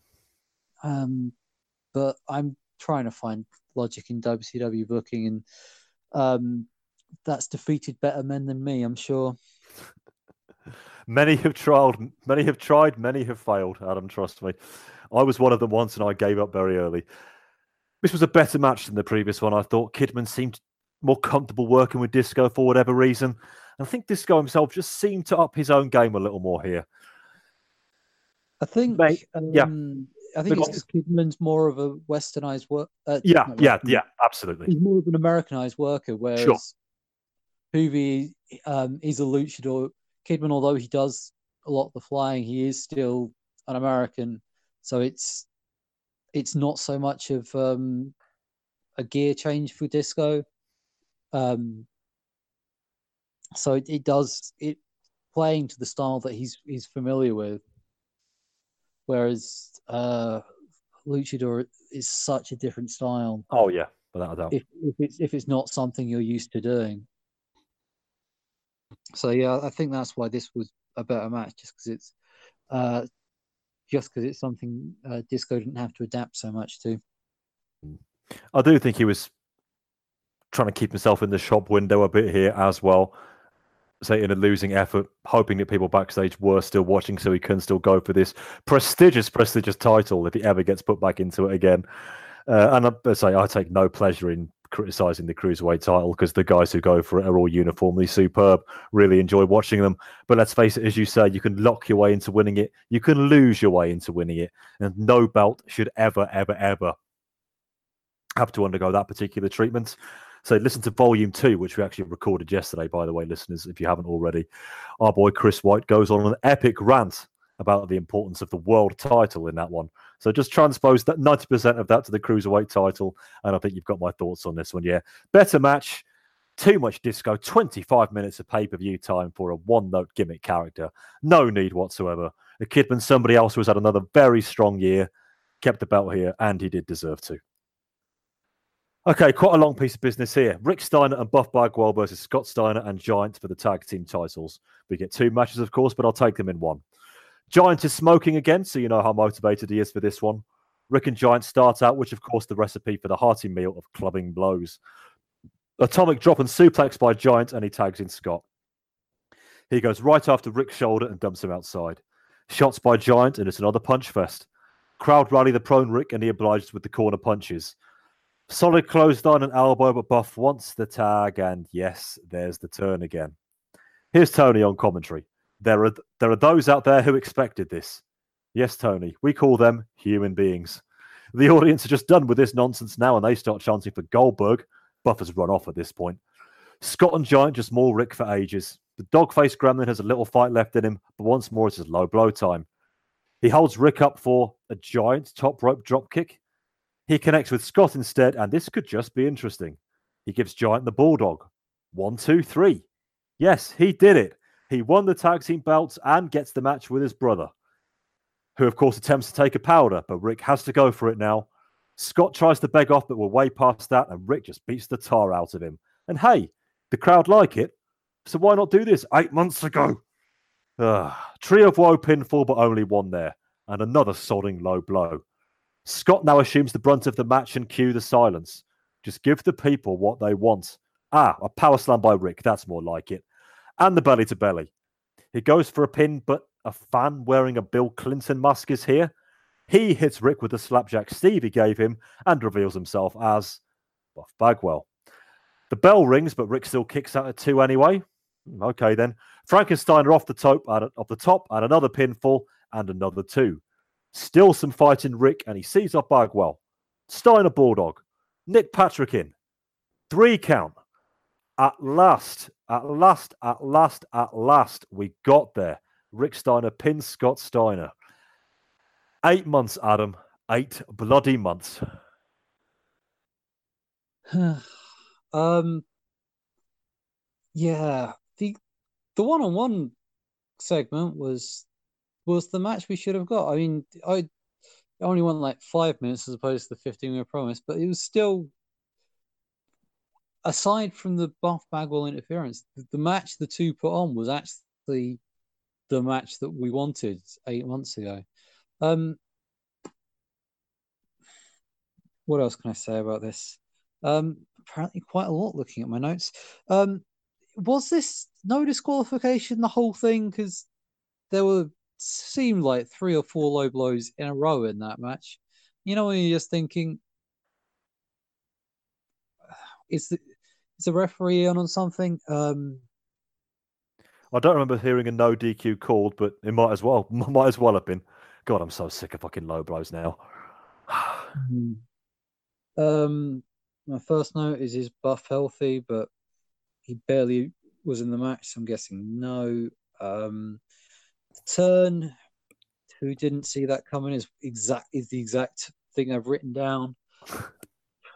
Um, apparently Tony Schiavone and the rest of the announcers and and you've got to feel bad for those guys because it's like because they're they're just some of the things they do they're employed just to look like total tools um And they succeed through no fault of their own. yeah it's a shame because they're a lot of their announcers they've got some really good announcers there. Um i have why is he still going? Um that was basically because he's on his he was on his own for the tag team titles and logically if he won the match he would have had to pair up with buff still despite the fact buff turned on him. And so i was like why is he still going with this match? But of course that was so he could face his brother at the end but it's just but the whole thing just seemed ridiculous.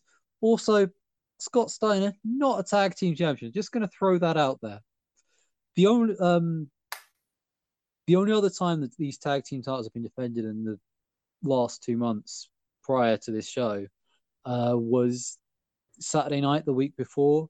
Uh, they did Night of Champions. Well, they called it the Night of Champions. I mean, Goldberg wasn't on there because you know he's he's saved for the big shows, like when he defeated Kanyon uh, on an episode of Thunder for the WCW title.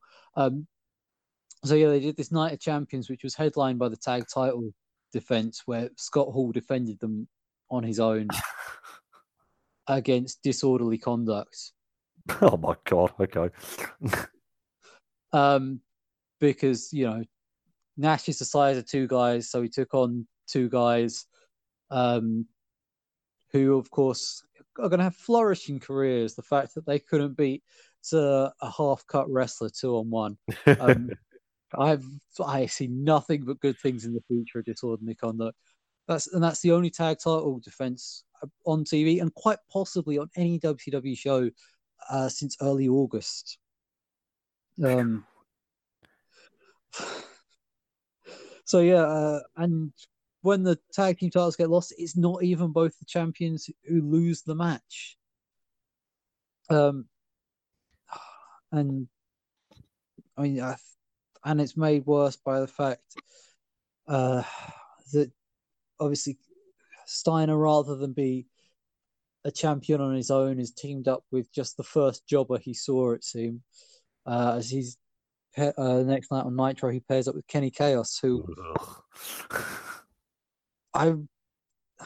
The trouble is, I'm more of a Fed guy, so I, I know I should, I should probably look into who that is if, if you're going to have me on more and more of his shows. But I really didn't care, because he's another jabroni from a tag team uh, that's currently on on hiatus due to the other guy having an injury.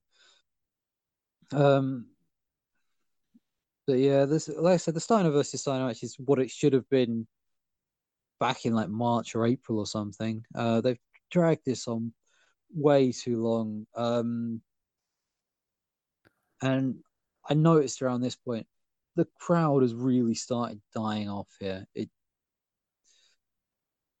um, I noticed in this match, especially in in um, in the next couple of matches, crowd the crowd, especially the ones on the hard cam, are really just reacting less and less um, as this show goes on, and I don't think that helped with this match. Um, the but also with the buff interference, um, does he have any credibility left as a cool heel after after they bring his mother in? That does anyone buy him as um does anyone uh, want to you know boo him like he like he's um a credible member of the NWO or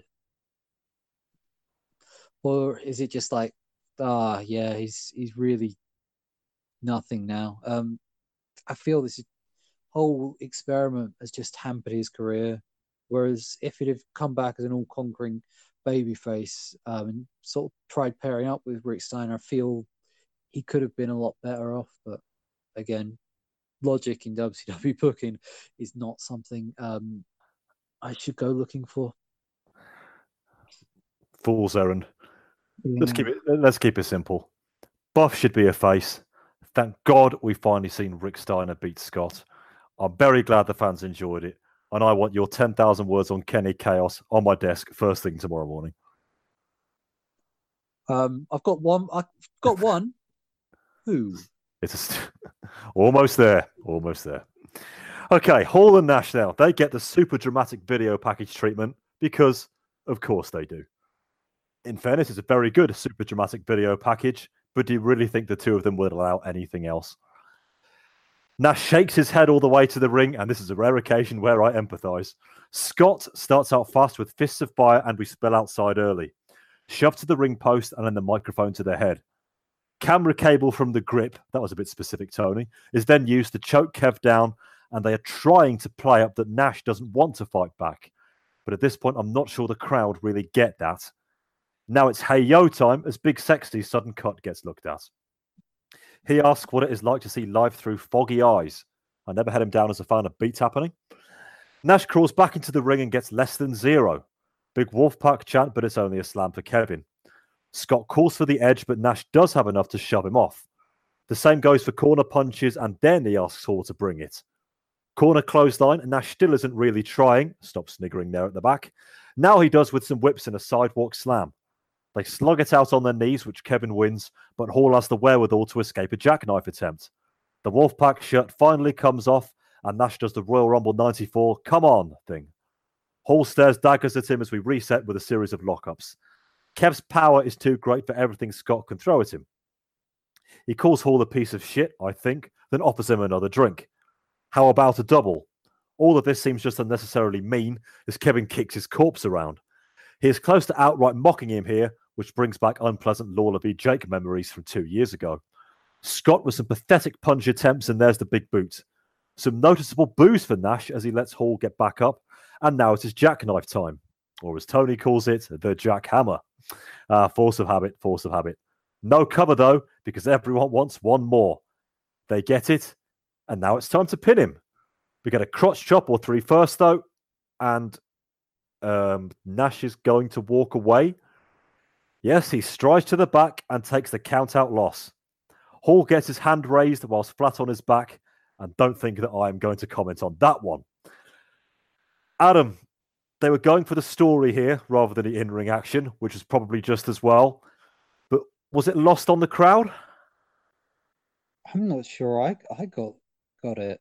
It was So- very subtle, wasn't it? Okay, so Nash is not a lot of it was Nash not fighting back because he Yes. doesn't want to hurt Hall. Okay. So why on the 5th of October did they go around all those bars and end up beating up Hall in, in, in the toilets? Yep.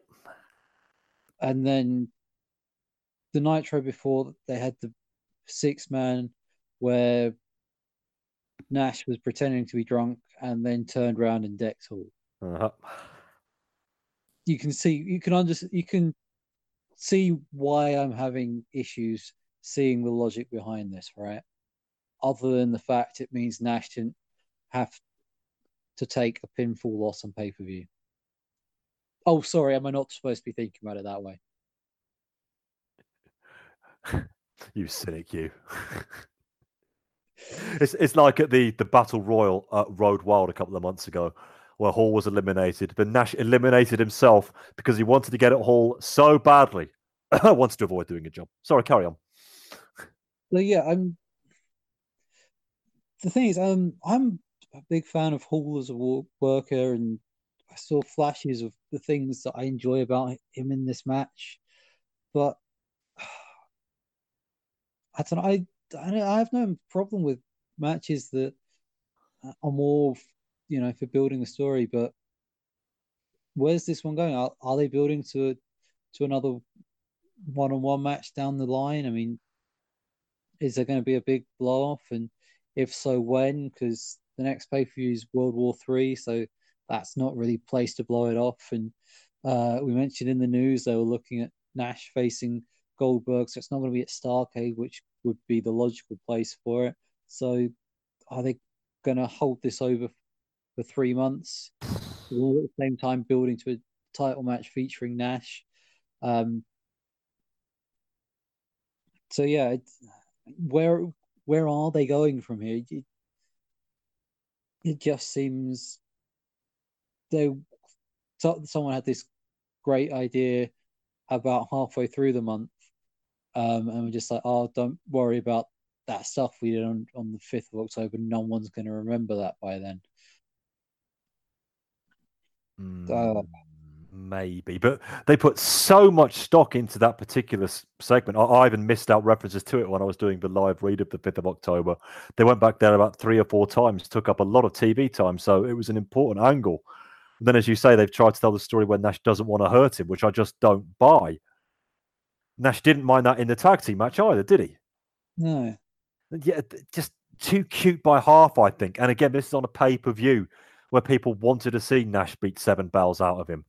Yet they got so cute with it, and use that word again, that Nash was even getting a few boos towards the end. It, it did just look like he was taking the piss out of the match. Uh, not as much as somebody else will take the piss out of the wrestling business a bit later on, but never mind. Taking the piss out of the match and out of Scott Hall himself. And yes, we all know they're best buds backstage. That's not the point. It's what's being presented before us here. And I thought this was, again, much like the Horseman mocking segment a year ago, just a little bit too mean spirited and a little bit too assured of itself and patting itself on the back just a little bit too much. This went 15 minutes. I think they are just about capable of having a straight up 15 minute match.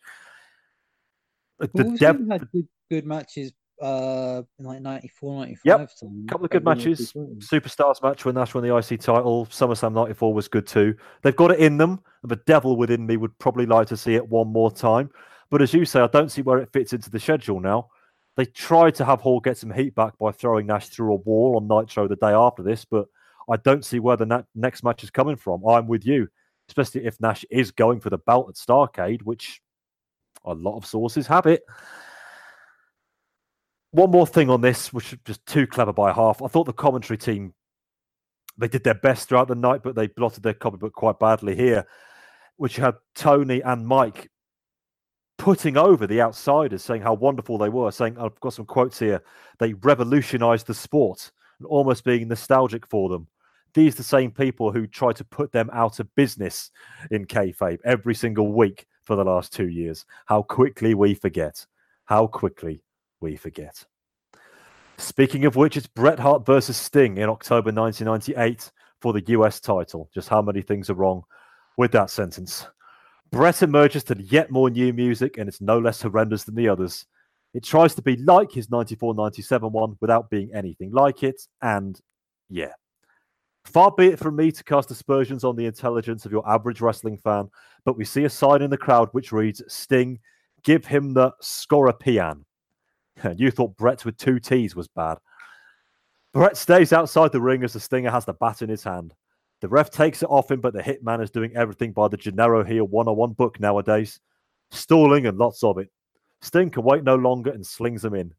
Big punches in the corner and a whip to the other corner. Inverted atomic drop, that again, and a two count. Bret hits back with some nice punches, always undervalued, always undervalued in his arsenal, in my opinion, and a DDT for two. Clothesline down and Bret soaks in the Hitman sucks chance. Headbutt to the groin and a Dickensian headlock. He really does make that move mean something. Sting fights out as the crowd briefly go with him. Running Bulldog as a lot is going on, but nothing is really happening. Sting catches a cradle for two, but he pays with a Russian leg sweep. Bret misses the drop kick, which allows Sting to get the Scorpion on. Sorry, the Scorpion. Hart scrambles to the ropes, and this time Sting does let go. Bret favors his knee. He must have turned to page two of the heel book. And then page three, as the illegal object is in his hand. A rope by Sting causes him to drop it. He takes it, but as the ref tries to take it off him, we have yet another low blow. God, I need to start wearing a cup just to watch this stuff. Elbow from the second rope gets a two for the pink and black. He dumps the stinger to the outside and puts the boots to him. He beats Sting on the apron, and out of it, he accidentally nails the ref. Bret then elbows him all too intentionally, and now Sting has woken up. One corner punch before Bret gets the foot up, and this thing now has no real structure at all. Bret gets caught and crushed going up, and now superplex by Sting, which actually connects with ref's Billy Silverman's legs. Sting goes for it all, but gets caught up on the ropes, and then Bret is able to waffle him with a clearly foam covered baseball bat. He nails him from the second rope, too. Bret revives the ref and now puts the sharpshooter on. This one is going to end by arm drop stoppage. What a waste. What a waste. Four years ago, we would have got our action figures and we would have lived out this match in our bedrooms, morning, noon, and night. But this is the reality. And not for the first time this year, Adam, involving Bret Hart, the WCW dream has died yet again. I think he's only got seven lives left if he's lucky. Uh, I don't see what happened with this one. It, um, and it didn't help. Like I said, the crowd at this point was really just not. They weren't really reacting to anything, especially the ones on um on the on the floor in front of the hard cam. Um, this whole this is this was built up as a US. I say built up. This was for the US title. It was. It, the US title wasn't really featured in in the build up to this at all. There was, um, you know, this. It was just there because Bret's the champion. It wasn't what either men was sort of shooting for, and it's just which really does that title no no favors whatsoever. Um, and the fact that for a title match you have your champion going out first, bookings 101, you should never do that. There is Yeah, it. no situation where your champion go is the first one to the ring. Um, any anyone who books matches should know this, but that that just put me on edge to start with with this whole match. Um, you said ag- about all the low blows that we use that that were used again came up in this match, um, and I don't know what it was about this match, but it just really didn't grab my attention. Like the uh, Juvi Disco match, just nothing. Um, and how long did it take that referee to see that foreign object? It's not like they were hiding it at one point. Um, you know, Bret got knocked down with it on his hand. Sting looks down, picks it up, puts it on his hand, throws Bret into the corner, goes for the punch, and then the referee notices it.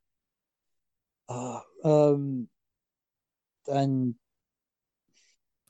I don't know what what to make of the finish. Um, again, are they? Is this supposed to finish here? Are they?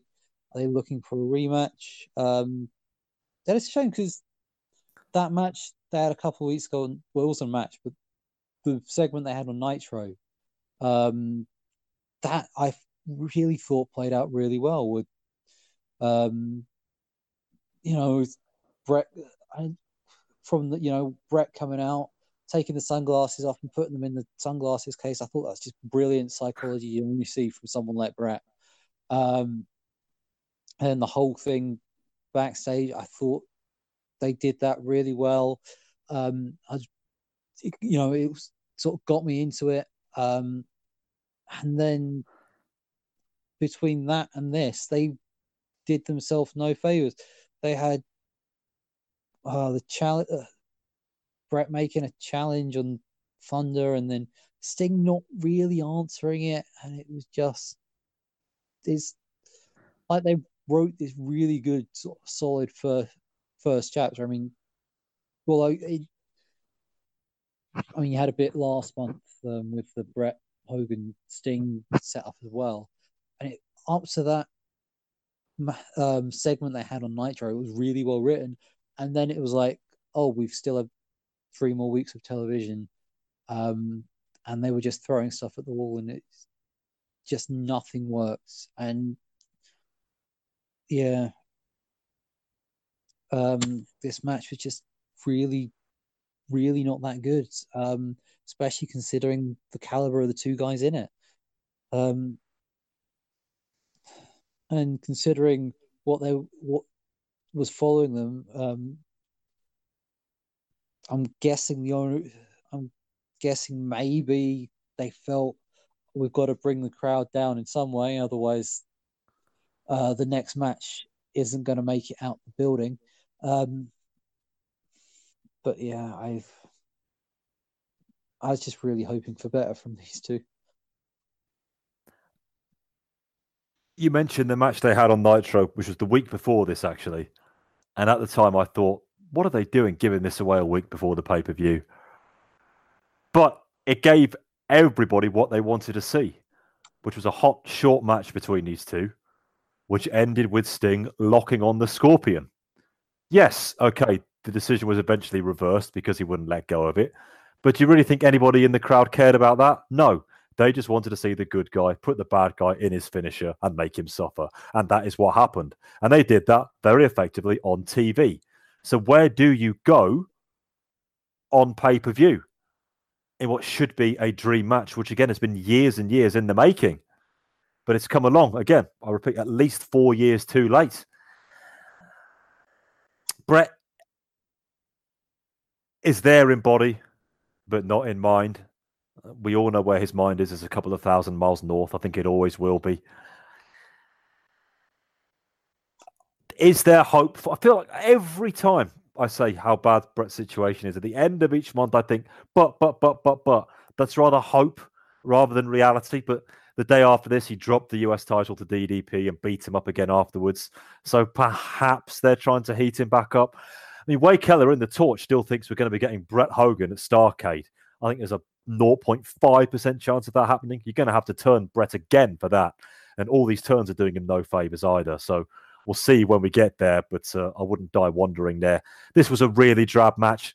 bumping along for the stupidly over convoluted finish, the kind of which just doesn't suit either of these guys.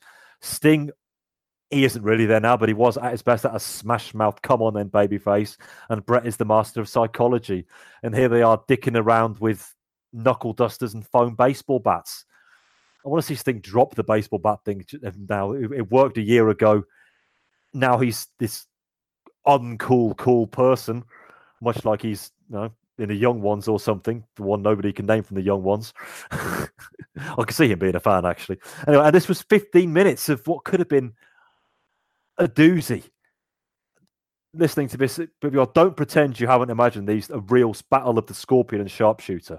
Imagine that in the summer of 1994 when Bret was at his apex and Sting was at his apex as well. Let's go back and watch some of Sting performances 93 94.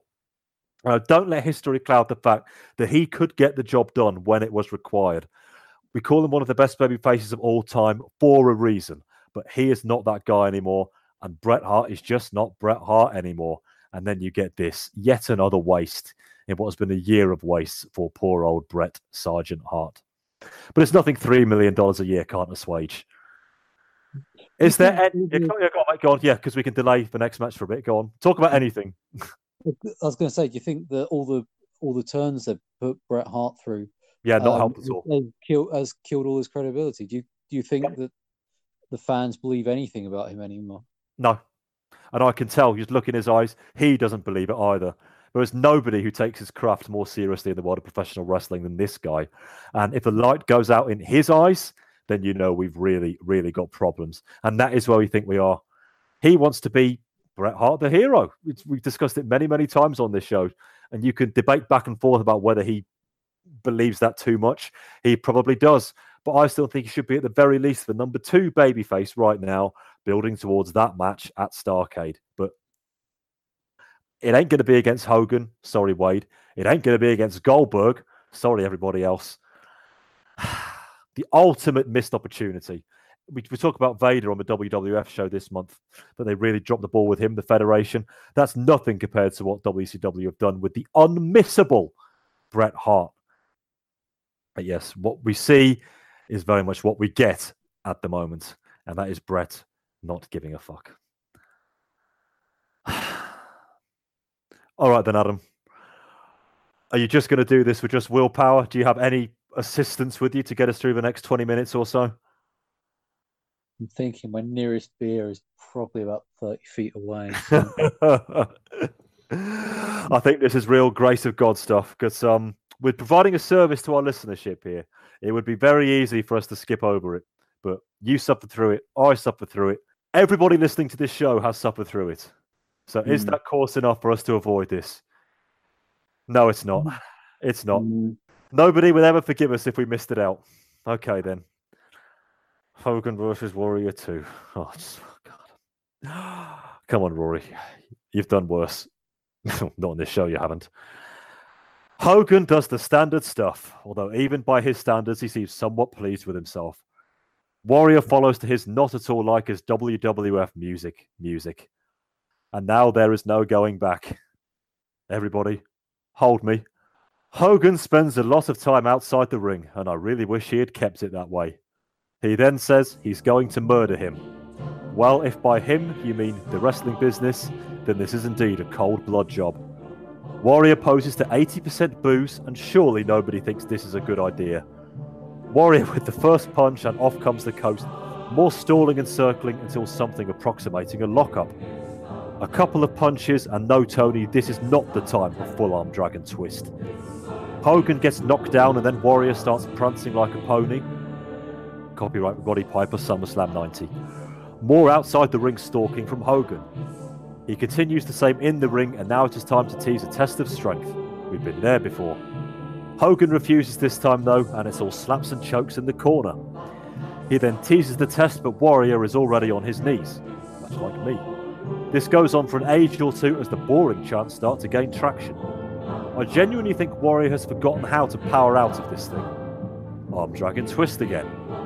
Crisscross again, but no, nobody moves this time. Instead, we get a Hogan body slam, which is no sold. Ah. And so Warrior pulls off one of his own.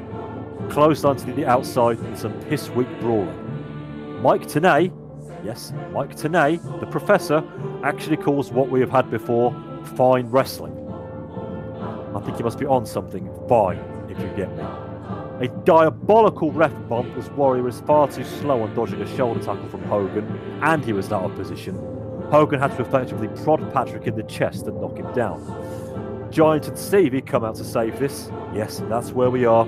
But Warrior gets rid of them. Cover, but Patrick is still selling the love tap.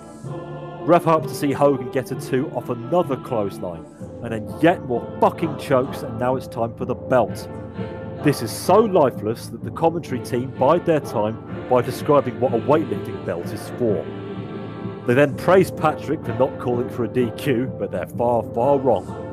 Especially now, as Hogan goes for three elbows, and each time Warrior log rolls out of the way, and they can't even get that right as Hogan slips over him on the third try. Warrior misses a splash, and now he has the belt. Hogan didn't present it to him this time like he did eight years ago. A few shots and then Patrick admonishes him. Sorry, I just can't stay calm for this bit. As this goes on, Hogan goes to the corner and manages to produce a bag holding fire making equipment.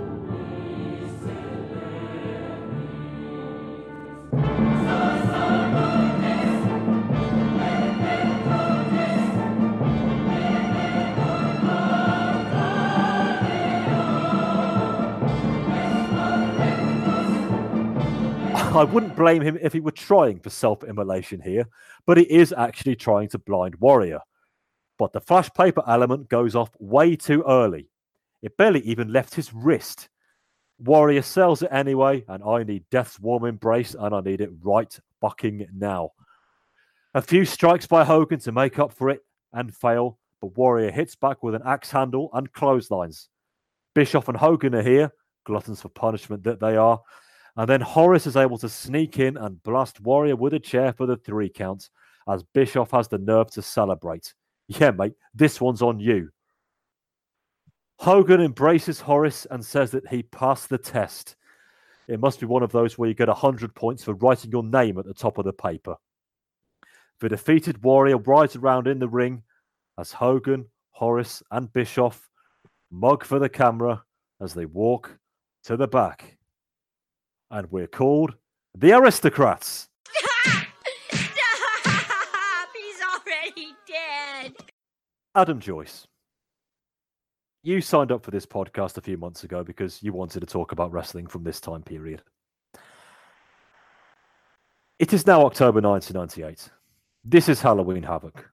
This is Hogan versus Warrior 2. And I'm afraid now, my friend, you, like I, it's time to take the lumps. You are now going to talk about Hogan versus Warrior 2, and you are going to enjoy it.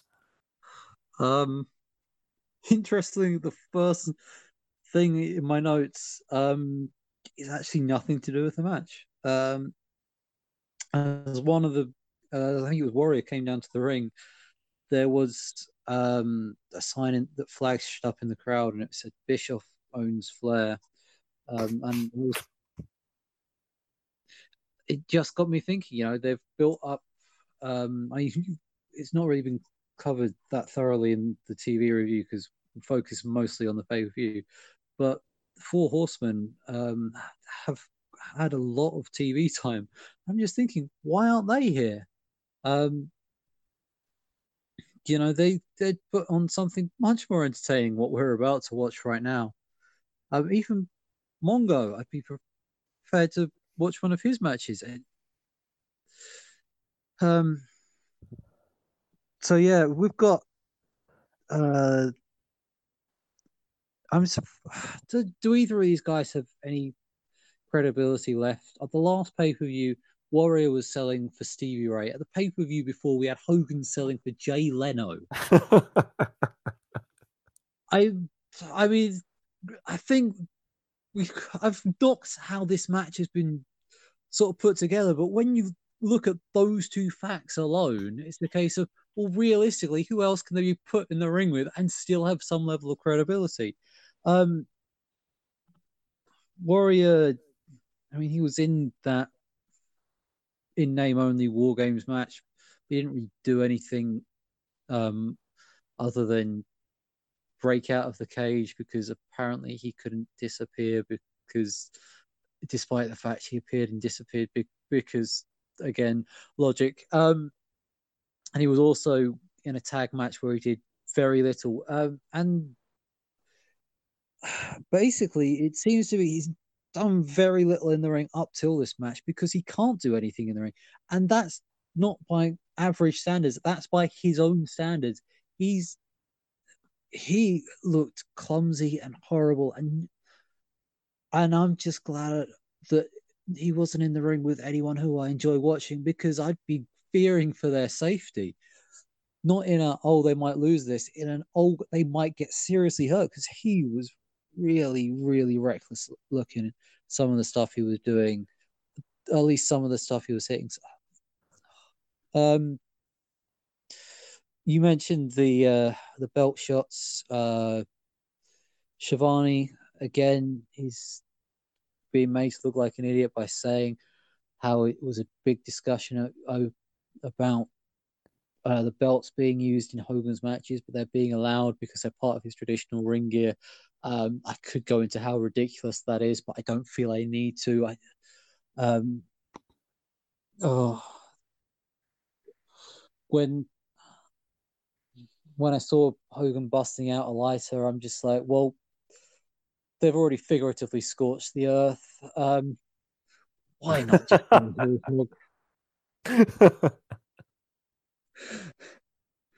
uh, um, Scorched earth, I love it. Yeah, uh, again, we have a bait and switch with uh, Horace Hogan, um, which I mean, I'm guessing means that the rather nasty chair shot he took from Hogan the week before was either one pulled or two he was just prepared to take his lumps because, as they say in Goodfellas, you know, sometimes you uh, you just got to take them shots. Um, watching some of the parts of this match, I was flashing back to parts of their previous matches, but it's like uh, you know, I don't know if we've got any Metallica fans listening. Um, I am one. I, I, am one such. I am one such. You, so you may agree with me on this. Uh, the recent albums, Load and Reload. Yes. You would. Would you agree with me in saying that? Um, they're kind of like a bad version of and Justice for All. Would you agree with me on that? Or at least you can kind of see where I'm coming from if, by stating that. Would is that too far out there? So I go again. You, you cut out during that. They're a good or bad what? Sorry. Uh, the load and reload are kind of like bad versions of and Justice for All. Uh, to to a degree, yeah. I like a lot of load actually.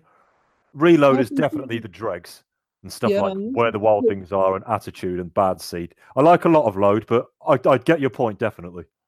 Yeah, so that's that's what I felt like watching the bits of this match this bits of this match that flash back to that WrestleMania match. That it's just they're trying to do that match and are just doing it really, really badly.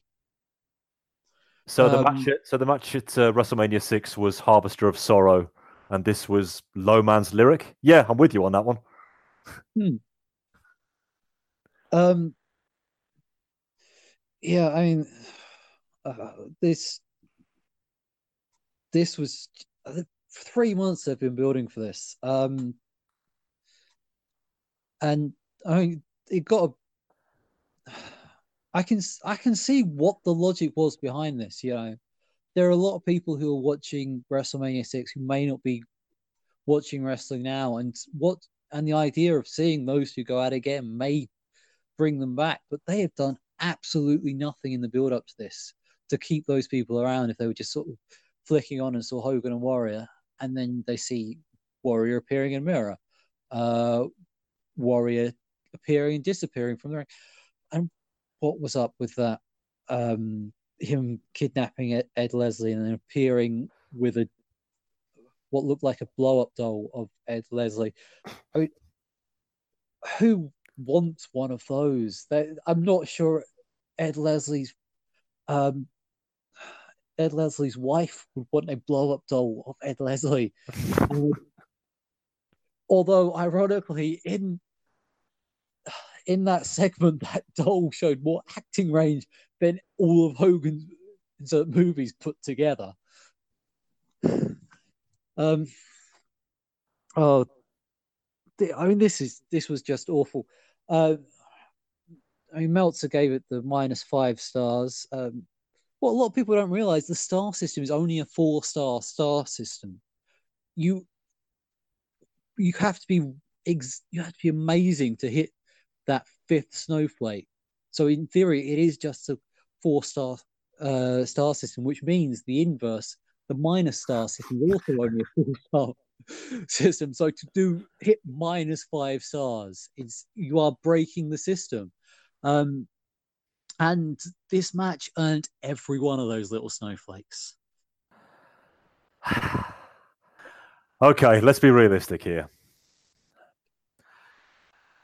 The Great Fire of London decimated the city, but it did give Samuel Pepys something else to write in his diary other than woken up by the cat, shouted at mum, why won't Lisa go out with me? Okay. Mm. Benito Mussolini was an evil fascist dictator, but the 821 to Milan was the 821 to Milan. In 1991, Rod Stewart gave us The Rhythm of My Heart. Ugh. But in 1971, he gave us Mandolin Wind. Some of the most heinous acts in history, some of the most appalling events in history, can, to some degree, be qualified. Light at the end of very dark tunnels. We have found the exception to that rule with Hogan versus Warrior 2 from Halloween Havoc 98. We are told by our teachers at school or college or university that when you're writing an essay, you do not use dictionary definitions of the term you have to write a 10,000 word essay on because it's cheap and lazy, and I agree. So I'm going to use the thesaurus ones instead. This match was abhorrent, atrocious, awful, bad, base, beastly, contemptible, cursed, despicable, disgusting, foul, grim, gross, hateful, heinous, hellish, horrible, horrid, loathsome, lousy, nauseating, obnoxious, odious, offensive, repellent, reprehensible, repugnant, repulsive, revolting, rotten, sleazy, stinking, terrible, vile, and wretched. Did you get all of that? Abhorrent. I'm not going to go there again. I'm not going to give this match dissatisfaction. Halloween Havoc main event last year was bloody terrible between Hogan and Piper. My exact words at the time were almost a disgrace to the profession. And I stand by that. But it was riotously entertaining, almost entirely by accident. This wasn't entertaining.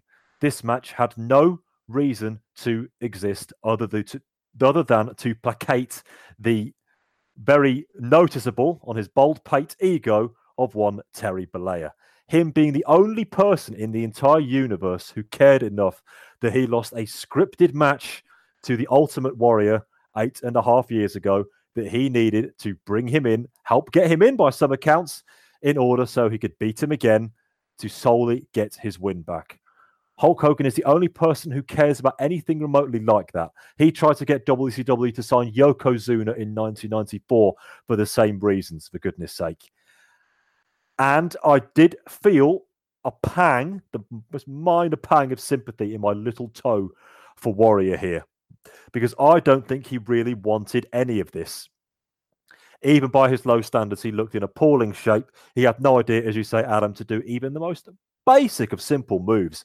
I mean, this is somebody who you could say, it's not much of an exaggeration, was really missed the pay per view in the late 80s or not, early 90s. He didn't have many bad pay per view matches, you know. Here he forgot how to do anything whatsoever. And Hulk Hogan in 1998 is not the man to help him. Not that he would have cared anyway. Do you think Hogan was there to have even a passable match? You are kidding yourself. All he cared about was the outcome. It didn't matter to Hogan that he couldn't sell a clothesline. It didn't matter to Hogan that he couldn't start the flash paper. It didn't even matter to Hogan that he didn't win clean. The greatest entertainer in pro anybody to name a pro wrestler, they say Hulk Hogan, and he here cast all that to the flames, the flame that went off in his hand, just for the sake of entertaining nobody but himself. And I saw Eric Bischoff there in character, yes, but on the apron, raising his arms wide when the three count was administered. I thought, yeah, this is what you've created, mate. This is the person who's playing you like a marionette. When you hold the microphone up for him to suck his own cock for 10 minutes on every single Nitro, this is what you have let happen. This is Hogan's own ego. And oh, yes, I'm going to say it running wild. In a way, the match quality doesn't matter because it was always going to be bad. Didn't think it was going to be this bad. Didn't think it was going to be minus five stars bad. But again, I care about that. You care about that. Everybody who paid money to watch this match cared about that. Everybody listening to this show cared about that. But at the end of the day, Hulk Hogan does not care about that. He has got what he wanted. And we are the mugs for taking this pro wrestling shite as seriously as we do. If this is how he is going to treat us, then I ask us all now what is the point? If you somehow have avoided watching this match, then I applaud your sanity, but just give in to yourself. Set aside 20 minutes of your valuable time because I refuse to suffer alone. And I'm sure the people who bought this pay per view refuse to suffer alone as well. You owe it to yourselves to watch a match this bad, not only for the complete and utter absence of any in ring quality whatsoever, but for also what it represented. Hogan has been, I've said it a couple of times this year, I'll say it again, the bet noir of this particular podcast, certainly from where I'm sat. But here he outdid himself. No Skydome, no title for title, no 70,000 fans, no Pat Patterson to make the thing watchable. Just Hulk Hogan being Hulk Hogan in his most reprehensible repugnant, repulsive, revolting. Yes, I've still got it open in front of me. Example. And just think, everybody, we choose to be fans of this shit. I think we should just move on, don't you, Adam? We've still actually got a main event to go, and then we've got to rate this stuff when we'll talk about it again. Okay, everybody who had to endure that must be utterly discombobulated after it. So I forgive whoever it was who started to play DDP's music before Buffer has even started his intros. Okay, it really is main event time now. DDP is out first, and he does a grand version of his entrance by visiting the announce table and the internet table before going through the crowd. Goldberg is Goldberg. So we finish up with the People's Champion versus the World Champion. Okay, guys, no pressure. You've only got the industry to try and save. DDP talks trash and throws himself into the collar and elbow, but Goldberg just throws him back. Lock up again and a very nice arm drag by Page. Goldberg ain't having that, and he launches himself at Page and they tumble through the ropes. Big Goldberg chant that sounds legit to these ears, but Page slaps on a headlock. Goldberg with a flip, but a leg sweep by Page. Goldberg blocks the next attack and takes Page down into a cross arm breaker. Okay. Page easily in the ropes and a jawbreaker stuns him. He goes for the early cutter, but again, Goldberg hauls him out of the squared circle. Great facial expression here by Page, which reads, Yep, this shit is on. Hammerlock by Goldberg, but Page takes to the mat in order to reverse it into an arm wringer. Wow. A good old fashioned shoulder block, though, sends Page out again. Neck snap recovery by Page and a big neck breaker and Russian leg sweep, followed by a cover for two. Big headlock, which Goldberg is able to rise up out of and goes down Page once more. Hefty strikes exchange until Bill takes Dallas over his head with sheer brute power. It's not in the manual, but it works. Side slam and then a weird cover. Goldberg had Page's leg in the air as if the latter was giving birth for a two count. Another rolling cross arm breaker sees Page end up in the ropes, and after a whip Page with a head scissors of kind. Bill with a charge, but he hits post on shoulder. The commentators do a great job of selling this as an opening for DDP. Both men are doing the 59th minute of a Broadway sell, and Page is up with a good top rope clothesline. Two off that and a kick out with authority. Goldberg remembers to sell the arm as he just dumps Page down off a whip, but he's up first. He calls for the cutter, but he's wiped out by the spear. Crowd come to life, but his shoulder's hurting. Was it a mistake to try the spear? He isn't going to jackhammer him with one arm now, is he? He'll try. He can't do it first because Page is dead weight. He does get him up for the second, but Page flips out into the cutter. A roof raising pop for that, but Dallas is still hurt from the spear. He fights across the ring with his last vestiges of energy for one, two, and out. And for me, Goldberg kicked out too soon there. DDP tries for a suplex, but you know that only means a jackhammer, dead center of the ring. We have one, we have two, we have three. Goldberg retains, and the streak goes on. Tony pro- proclaims how much he loves this sport as Bill pulls Page to his feet and they embrace. No time for fanfare because we really are now done with this show, whoever your PPV provider. Adam will talk about the more technical aspects of this match in a short while, but let's face it, the two of them did what they had to do out there, and that was try. Yeah, um, first time about four matches, the crowd actually showed any reaction. Um, other well, unless you count them chanting "Warrior sucks" halfway through the next through the previous match. Yeah, um, I was going to make a joke about not being able to see this match, but uh, We'll do that in a second. we'll get to that, I'm sure. Yeah, this really, really good match. Um, it always used to be the thing with WCW pay per views where it was the undercard was solid and the main events uh, were all about the story, whereas uh, the Fed it was always the other way around, where the main where the undercard was really not worth a damn, and the main events were always really solid because you always because it was always either uh, Shawn killing himself or or Bret just dragging someone through uh, one of the best matches of their lives. Um, and yeah, it seems to have flipped for the, on this occasion. Uh, Page really got something out of Goldberg. This, I mean, the only other Goldberg match I can think of that's come close to being as good as this was probably uh, his his matches with Raven. Pretty good. Um, I know you said earlier he wasn't much of a worker, but uh, Raven's psychology really made the Goldberg stuff work. Um, I was going to say I was entertained by the Regal match, but that's that. That's for different reasons. Um, yeah, as as a match, I don't think we're ever going to see a better Goldberg match than this one. I don't see him developing as a worker that much that he can pull this off with just any sort of anyone. Page just captured lightning in a bottle by being the right guy. Um, they had the right storyline behind it, and you know, in Memphis, they actually have um, when Memphis uh, was making was doing big numbers uh, back in like the sixties, seventies, and the eighties. In the Memphis office, they actually had these words above the door: um, "Personal issues draw money," and in fairness, three out of the last no, four out of the last five matches on the show, you could argue uh, that the personal issues certainly was drawing a lot of interest uh, on the build up. Um, although uh, the Hogan versus uh, Warriors possibly more just Hogan's own personal demons, uh, drawing nothing to it.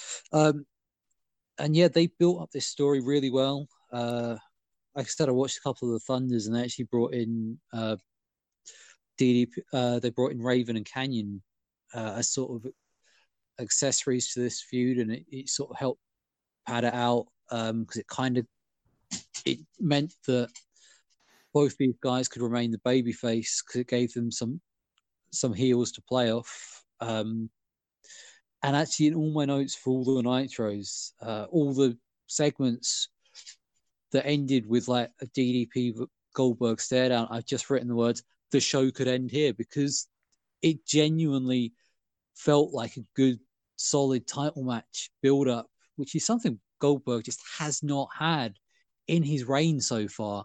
This is the first time that there's actually he's actually had a match where you sort of sat back and thought, yeah, this this this actually means something, and that's what every title feud should do. It should have that feel of yeah, this is the main event. I mean, his first one against Hennig, okay, that's because they switched the belt like the week before, but every match since they've just been nothing to get the crowd's interest, and this this one really really grabbed the crowd. Um, I mean, the, my only real issue with the build up to this is uh, that 5th of October Nitro, where they had the unopposed hour versus Raw, and they just spent half of it replaying the same three vignettes for this and Hogan Warrior. Um, yeah, I, Page was just brilliant in the build up to this. I thought uh, with with um, him being, you know, the the people's champion and being people seeing him as as just another guy, which is really impressive when you consider what he looks like. He's, you know, you've got a guy who's six foot five, and it's like, I, I, yeah, it's just another guy. It's like, no, he kind of does look like a, um, like a veteran wrestler. So the fact that he's managed to get the people believing him that much is just a testament to how good and how charismatic Page is. Um, and then, of course, you've got Goldberg, who just they're really. I mean, they've really cooled off on this, but I don't know if it's where they're piping in the chance or what. But the, the crowd still seem quite into this guy, and um, I believe this was what 150 something and oh, um, something like that. I um, I have a feeling they've tweaked that figure slightly because he's. I don't think he's having. That would mean he would be having more than three matches a week, which uh, I've I've watched a few of the shows and he's not having. He's not on TV that much. Uh, I don't know what, what it's like with the house shows, but I, I have a feeling they're tweaking that number, which uh, if I can see through it, then there are other people in the crowd who can see through it, which is it's a questionable decision to have uh, to have the one thing your champion is being sort of heralded as being able to uh, for the crowd to be able to see through. Um, but no, I, I I enjoyed this match and actually, um, looking back at this card, it's probably the only thing worth going back and checking out afterwards. Um, it's just a shame that half the people who bought it didn't get to see it. Which we will discuss very shortly as well. This match fell just short to me, and I mean just short. I give both guys a massive amount of credit for having to follow the death of pro wrestling before them.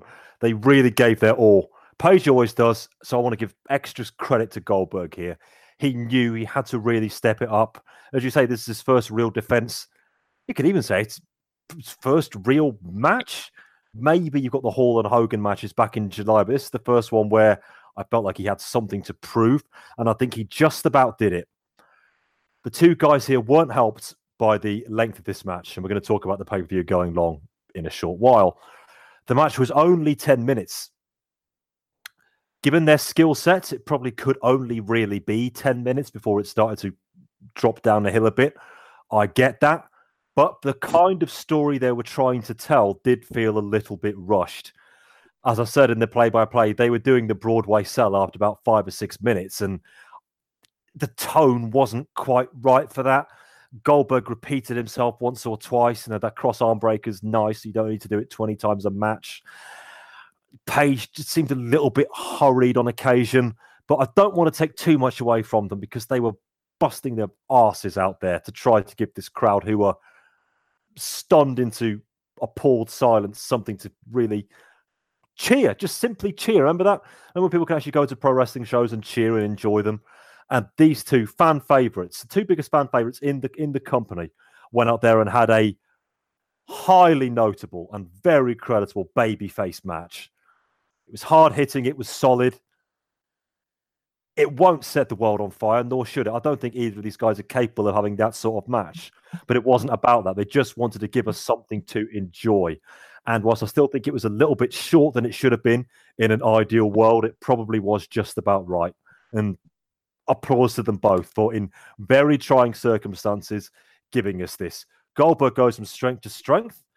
I'm not sure Nash is the person I would put him up against next, but that's where it seems like he's going. And I do wonder if this is it now for Page. Once again, much like Bret, although on a much higher scale, We've been saying towards the end of our shows quite a lot. Oh, is DDP at the other end of the mountain now, and he just about manages to hang on. Again, the day after this, he beat Bret for the US title. But is that his level? Is this his sole and only world title shot for somebody who at least deserves to be in the main event picture? Although, as much as I like the guy, was a big nomination for my MVP last year, will be in the shake-up again this year, no doubt. For whatever reason, I just can't quite picture Diamond Dallas Page with the world title. Whereas with Goldberg, it looks like the most natural thing in the world. But anyway, Page was out there to do a job, yes, in a literal sense, but in a very metaphorical one as well. And he earned every bit of his paycheck. There were grumblings backstage after this match that Page only got this shot because of his supposed friendship with Eric Bischoff. Whether that's true or not, forget it. Page gave a great performance here. Goldberg did his very, very best. This sort of thing is only really going to max out at three and a half stars tops, but I do think they just about got there. So well done, guys, for a position I would not wish my worst enemy on. And we all know right now who my worst enemy is. yeah, we don't want him in any main events. So then, Adam, if, and it's a big if you can, sum up Halloween Havoc 1998, and if it isn't going to just be a question mark out of 10, what is your score rating? Um, it's weird on on paper. You look at the main event matches. You take Hogan Warrior out of it. It's, it's just it seems like a show that would be really good. Um, really don't believe Page is, um, is capable of being champion in. in I'm not saying capable. I just, it just there's just something missing there. I can't even put my finger on what it is. I'd like to be wrong. He deserves to be champion. Again, maybe maybe people think it would all be some sort of again nepotism because of his friendship with Bischoff. I don't know. I hope I'm wrong because he No. deserves a shot at some kind, but he's not going to win it off Goldberg. Let's be honest. Yeah, and I, I don't mean I don't see him as a long term guy, but I could see him as a nice sort of short term reign. Hopefully not, you know, so sure it's transitional, but I could see him doing that. Oh, he's Um, earned it. Make no mistake, he's earned it. Yeah. But yeah, it's I'm trying I'm trying to sum this up in the nicest way because there are there are a couple of good undercard matches, but not many. All the booking on four out of five of the big matches is um at best questionable. Um and I say that I think that might that might be generous for most of them. Uh, I mean, the Page Goldberg match on on any other pay per view that would be, I'd I'd say you could put some of the worst matches of all time on on a pay per view, and I'd still give it three out of ten just for that match alone. Um, I'm sort of looking at this show and I'm thinking, well, most of the matches aren't that terrible. Uh, a couple of them I did quite like. Um, but not. Like, like I said, as uh, Wrath versus Meng was what it should have been. Um, Finlay versus Riot, I, I quite enjoyed. Jericho versus Raven, I quite enjoyed. Um, but I think at best, for me to give this a um, a rating, I, I could give it. I can't go any higher than a four, and I think even that I'm being very generous with. I'm going to go for a four as well, because regardless of what I think of two Disco Inferno matches on pay per view, Lodi being on pay per view, a million other things beside which don't involve the semi main events, I don't want to even give it the satisfaction of bringing the score down. I think you can probably guess, everybody, that if we never speak of you know what, maybe it didn't happen. Maybe it was my dream. Maybe it was Adam's dream. Maybe it was your dream. And believe me, this is not a dream.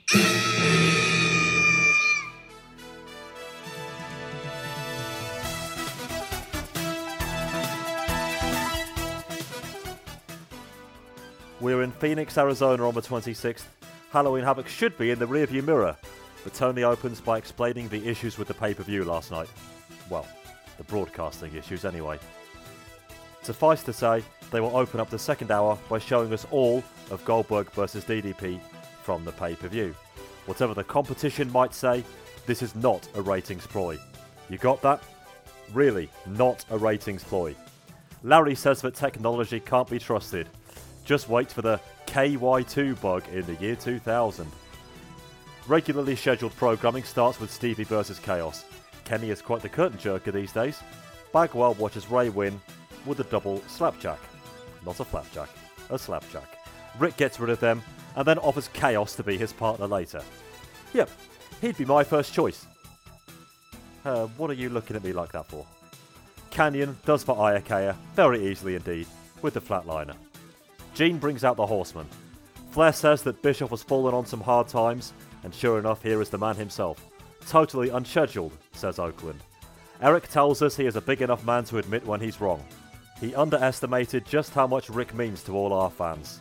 Everybody wants to see Flair get back in the ring, and Bischoff will let us see it, but he doesn't tell us his opponent. Alex Wright versus Barry Horowitz is over quickly. It's the neckbreaker that polishes the top again. Wrath destroys Sick Boy with the meltdown, which everybody seems to love now, and we do indeed open the second hour with a repeat of Goldberg DDP.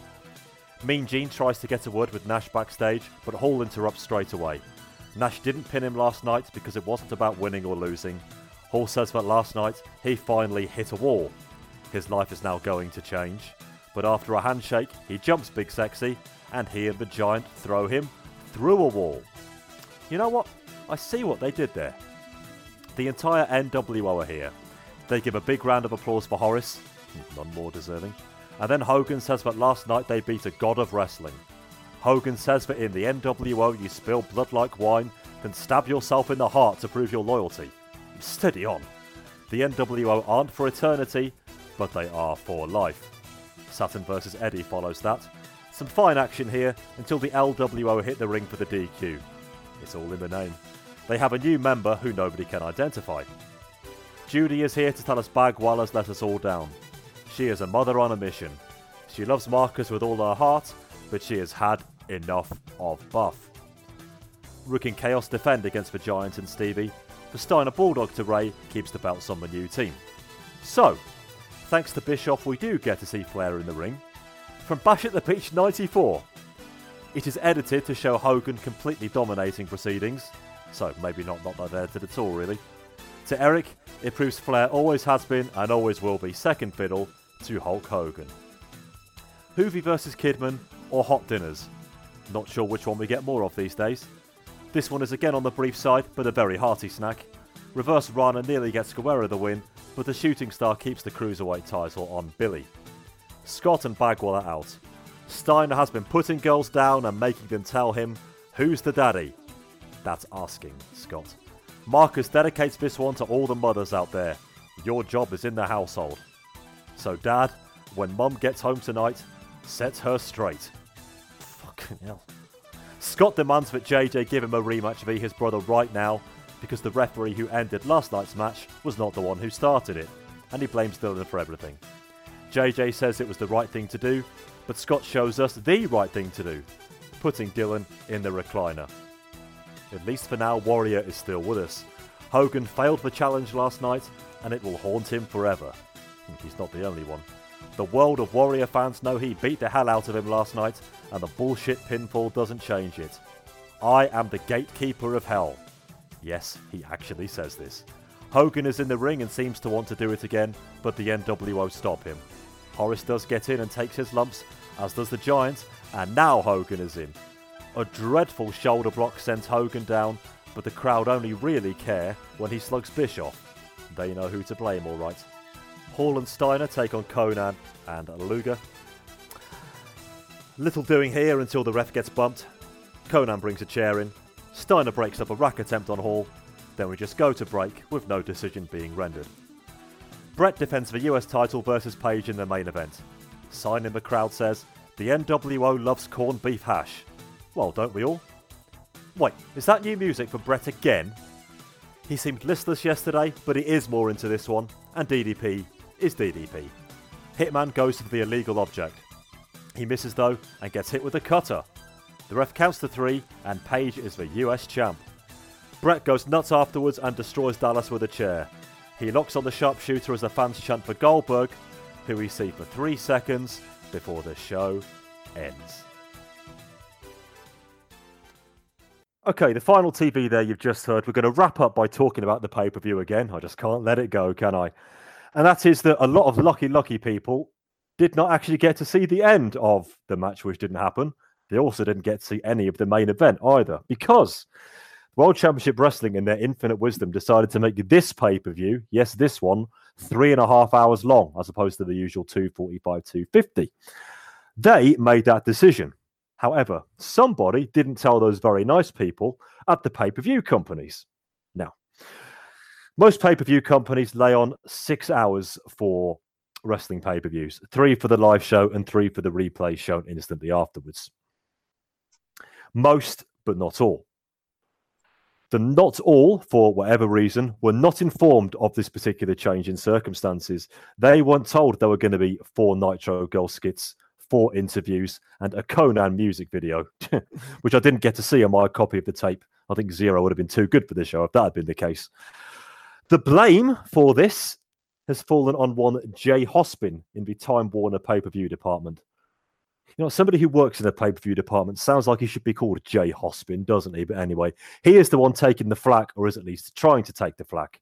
And this meant, as you would have heard on the blurb just before, that Goldberg v DDP was rerun in its entirety from the pay per view on that edition of Nitro at the top of the second hour leading a certain other professional wrestling company in North America to think the whole thing was a stunt to try to secure ratings. And just before we went, we went up on air, we did indeed discover that WCW won that ratings war for that particular day, and quite handsomely as well, with a very nifty 5.1. I still think that this was not intentional. Not even WCW would be that stupid. So, Adam, to wrap up, I'm going to come to you on two things here. One, how could they be allowed to make such a stupid mistake? And two, is it indicative of the pressure starting to get to Eric Bischoff? Um, I can answer your first question in two words. because WCW. Rim shots. uh, um, it it does. I, I've heard. I have heard a couple of rumors that it it was unintentional that it was running over and that they were quite desperately um, around the two uh, just before the uh, Hogan Warrior match were trying to get in contact with the pay per view companies to try and extend it. I have heard rumors of that, but it's that's just that rumors. Uh, it seems an odd pay per view that they were they'd want to experiment with a longer format on, um, which just makes it makes it worse. The the fact that they're allowed to do that. Um, I've I have oh, often questioned some of Bischoff's decisions. Um, I mean, I've I don't know. I don't remember if I went into it when it happened, but the uh, Hogan Goldberg match was a was a sign that maybe he's not got his eye on the ball. The fact that he just gave that way um, on free TV, and that was nearly six months ago now, which is actually quite a worrying thought when you consider that here we are over five minutes later and we've only just had Goldberg's first title defense.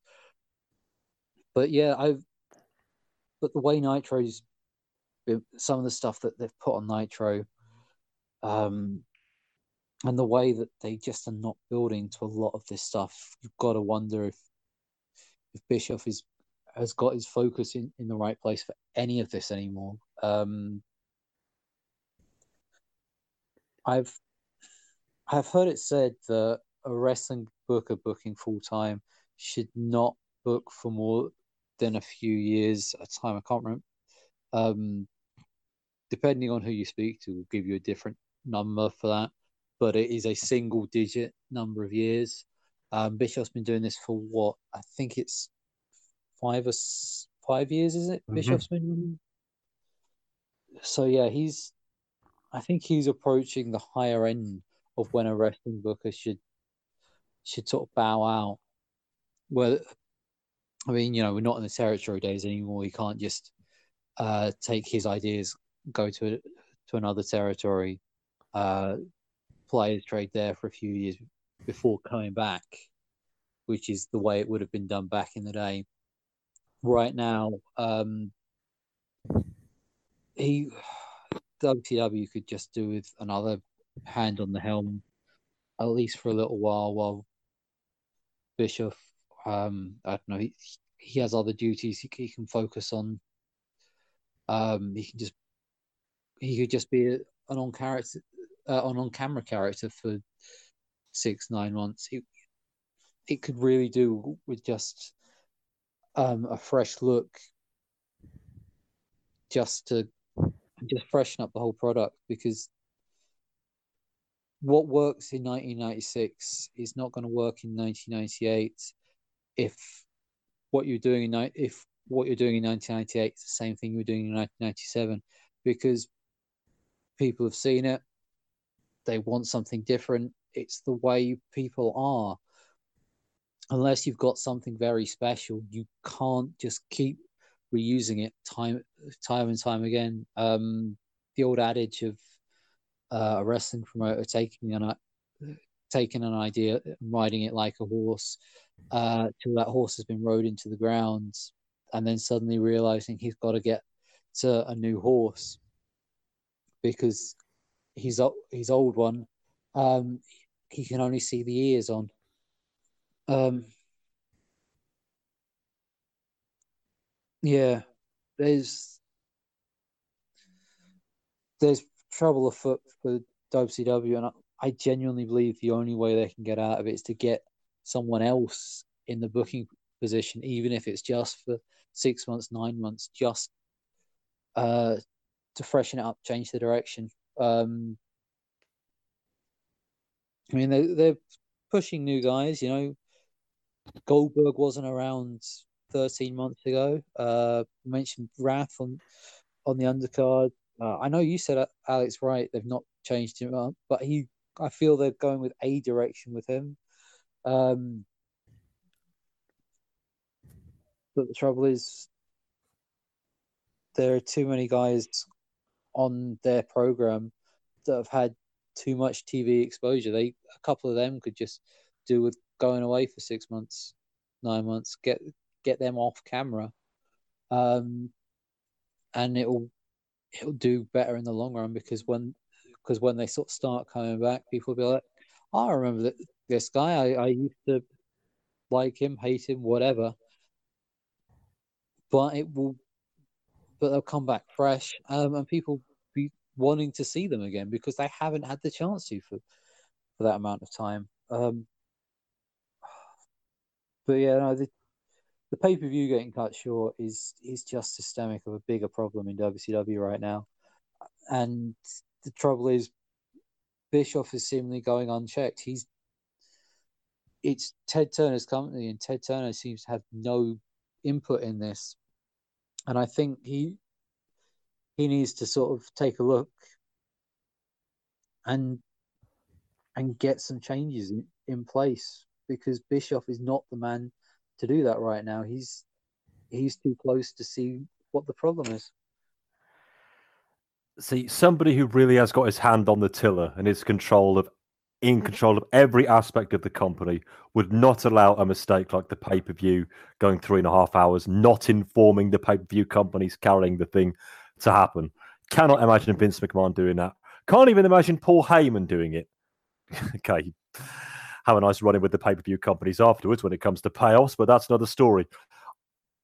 Eric Bischoff is clearly losing control of this company. He's losing control of it creatively the lunatics are clearly running the asylum, and he is just going along with it because of the egos there. He just cannot placate. We all know who they are. A lot of talk over the last couple of months that Kevin Nash is now playing a very heavy role in the booking. And that worries me with a title shot potentially coming up on the horizon, but we'll get there if and when we get there. I hope we don't. Departments whether they're run by WCW, whether they're, whether they're run by Time Warner, they all tie back into producing the company's television. And Bischoff, who is executive producer, is in charge of television. He has been ever since he took that role five and a half years ago. The buck does stop with him. Making mistakes like that, you can blame it on poor old Jay Hospin, or you will. It's Eric Bischoff's fault. The truly bizarre booking. Yes, you can blame it on Kevin Sullivan and Terry Taylor, all you want. Who signs it off? Eric Bischoff. Who brings in Jay Leno to point at his chin for 20 minutes at a pay per view event held in front of a bunch of bikers in a place nobody has ever heard of with a zero pay per view gate? Eric Bischoff. He has made mistake after mistake after mistake. Hindsight is 2020, but I did say so at the time. I just want to pat myself on the back. Go into smug mode just briefly. That moment in May, but already lost a couple of ratings weeks at this point, remember, in May 1998, when he came out on the bike with the crown on his head, saying how great it was to be king and kicking WWF ass, eh, WWF's ass every single week, but it wasn't even fun anymore. And the next week they lost, and they've only won twice since. Again, ask and you shall receive, Mr. Bischoff. And you need to get control of this company. You need to try to tell you know who backstage to get in line. You need to tell the cameramen not to miss vital moments in the ring. You need to tell your bookers to try to write things which make actual sense. You need to tell your pay per view team if a pay per view is going long, they need to make that call. If you are in charge, you have to do these things. You might not like it. You might think on a Monday morning you track down to Atlanta, oh my God, I've got to deal with fucking Hogan again. I understand that, but nobody made you do this. Now, Vince McMahon has lived this every minute of his life. You could not take it away from him. And maybe for Bischoff, this is just the job. Maybe he really would just be rather be you know selling meat out of a truck in Minneapolis after all. Maybe he wishes he had carried on doing that. But if he wants to keep the fight going, then he's got to try to assume control of these people. And I know that is easier said than done. But if he doesn't, it's only going to end one way, which two years ago would have been utterly unthinkable. But the mood music is playing very, very nicely indeed. Up north and down south, it's just just becoming a bit of a lament. And during a show where there's been quite a lot of lamentation, I think it is time to end it there, don't you, Adam, my friend? Thank you very much indeed for joining me on this auspicious edition of the podcast. Yeah, it's um, it, I would say it's been fun, but I had to watch, I had to watch that match, so um, I don't know if I can quite go that far, but you know, I can only go up from here, surely. One man's meat is another man's poison, like my mum always said. The one man's fun is another man's, yeah, distinct lack of fun, really, when it comes to that match. Adam, you have your fingers in many, many pies out there. Now is your chance to tell the listener populace, should they still be with us, exactly what those pies are. Um, well, uh, if you want to follow me on, on the Twitterverse, uh, el underscore j. Um, it's uh, it's not my preferred me- method of communication, but uh, I I do uh, I do converse on occasion. Um, if you found some of my rants interesting, but would like to hear them a bit more, say, political and and scripted, uh, I occasionally guest on the Mindfuck podcast. Um, I've not done one in a few weeks, but I believe uh, the one that's being dropped the weekend after this podcast comes out. Uh, I'm doing an interesting piece on um, that links together the Serena Williams controversy with the Brett Kavanaugh controversy, with the Count Dankula controversy, and because he cameos on, on all of my appearances on the Mind Pop podcast, uh, Tommy Robinson and the Army. Um, I, Him, him again, but star of the Clash of the Champions watch along. yeah, um, and yes, I, I've uh, so yeah, I've got them in one of my uh, little asides and managed to link it together seamlessly, if I say so myself. Bravo. Um, so yeah, uh, like I said, that's uh, the, the upcoming Mind Fart podcast. I believe that's Mind Fart number fifty-eight. Um, also, once we finish recording this, I'm going to be uh, finishing writing up my next mind fart, which I believe will be uh, in the next couple of weeks, um, celebrating 10 years of, I say celebrating, it'll be uh, looking over 10 years of Barack Obama um, and how Trump is not so, so much the reaction to him as as a natural progression. If you uh, if you're finding that a bit too hardcore, um, I am also a stand-up comedian. You can find out more about my dates on uh, on Facebook, facebook.com forward slash el.j.comedy. Um, and if you want to see a comedian actually die on stage, uh, I'm doing a political night on on the sixth of November at the Royal George uh, in central London. Uh, I, I feel I may actually die because it, like I said, it's a political night, which in central London means it's a lot of liberals. And my first joke is going to be an anti Michelle Obama joke. So, um, Reel them in early, yeah. well, uh, I mean, the left is supposed to be tolerant, um, so I'm really going to put it to the test that night. um, and I, I, do have other dates lined up, uh, which I should actually update. I will be, up, be updating them all on that page this evening. Um, so yes, feel free to click on there, have a like, and if you're not on Facebook, I am looking to expand to other social media outcomes because um, of reasons I have discussed on my Facebook page in the past. Uh, so yes, I believe I believe that's that's all I have left left to plug right now. There are no pies left in Greggs after that one. But you, have got quite a lot going on, Adam. You know, putting me to here. I am just doing this, doing this podcast morning, noon, and night. You're out there, having a life and telling Michelle Obama jokes. that's where that's where I'm going wrong.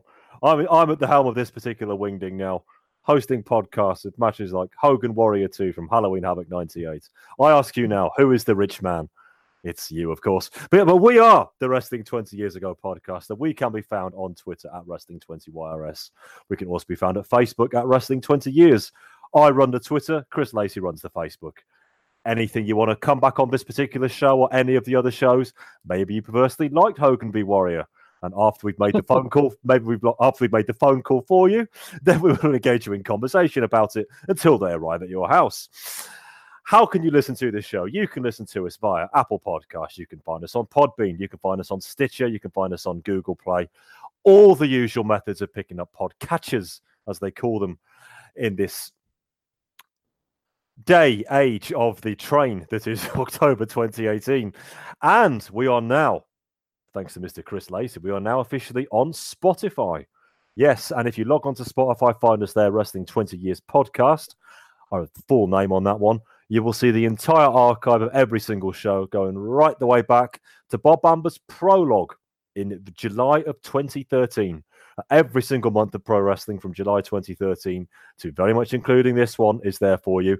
If you did decide to make your debut on WCW October 1998, you were won over by the fact that somebody was going to be discussing Hogan versus Warrior. And quite frankly, why wouldn't you? If you want to stay with us after that, then trust us, it's never quite this bad again until we get to WCW 2000.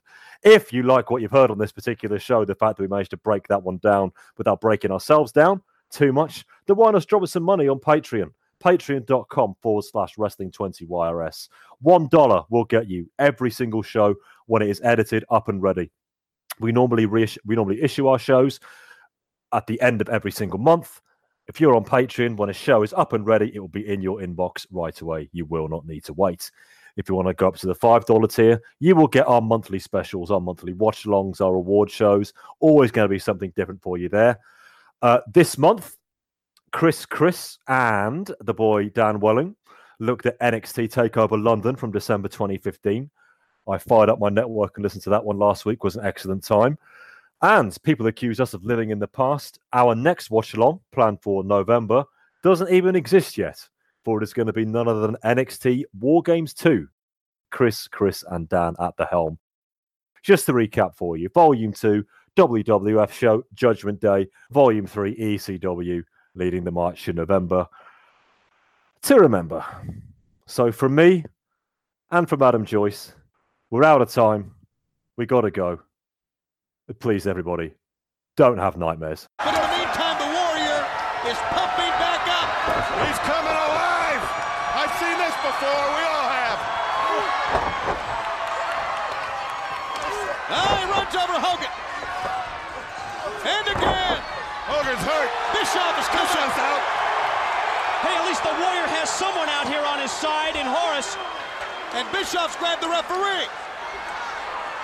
Horace has come in the ring. Horace hit the Warrior in the back of the head. Why? Why? One. Hogan. Hogan wins the match. Obvious to me that blood is thicker than water, gentlemen. I can't believe what we just witnessed. Don't have nightmares. Love may still be alive somewhere, somewhere, where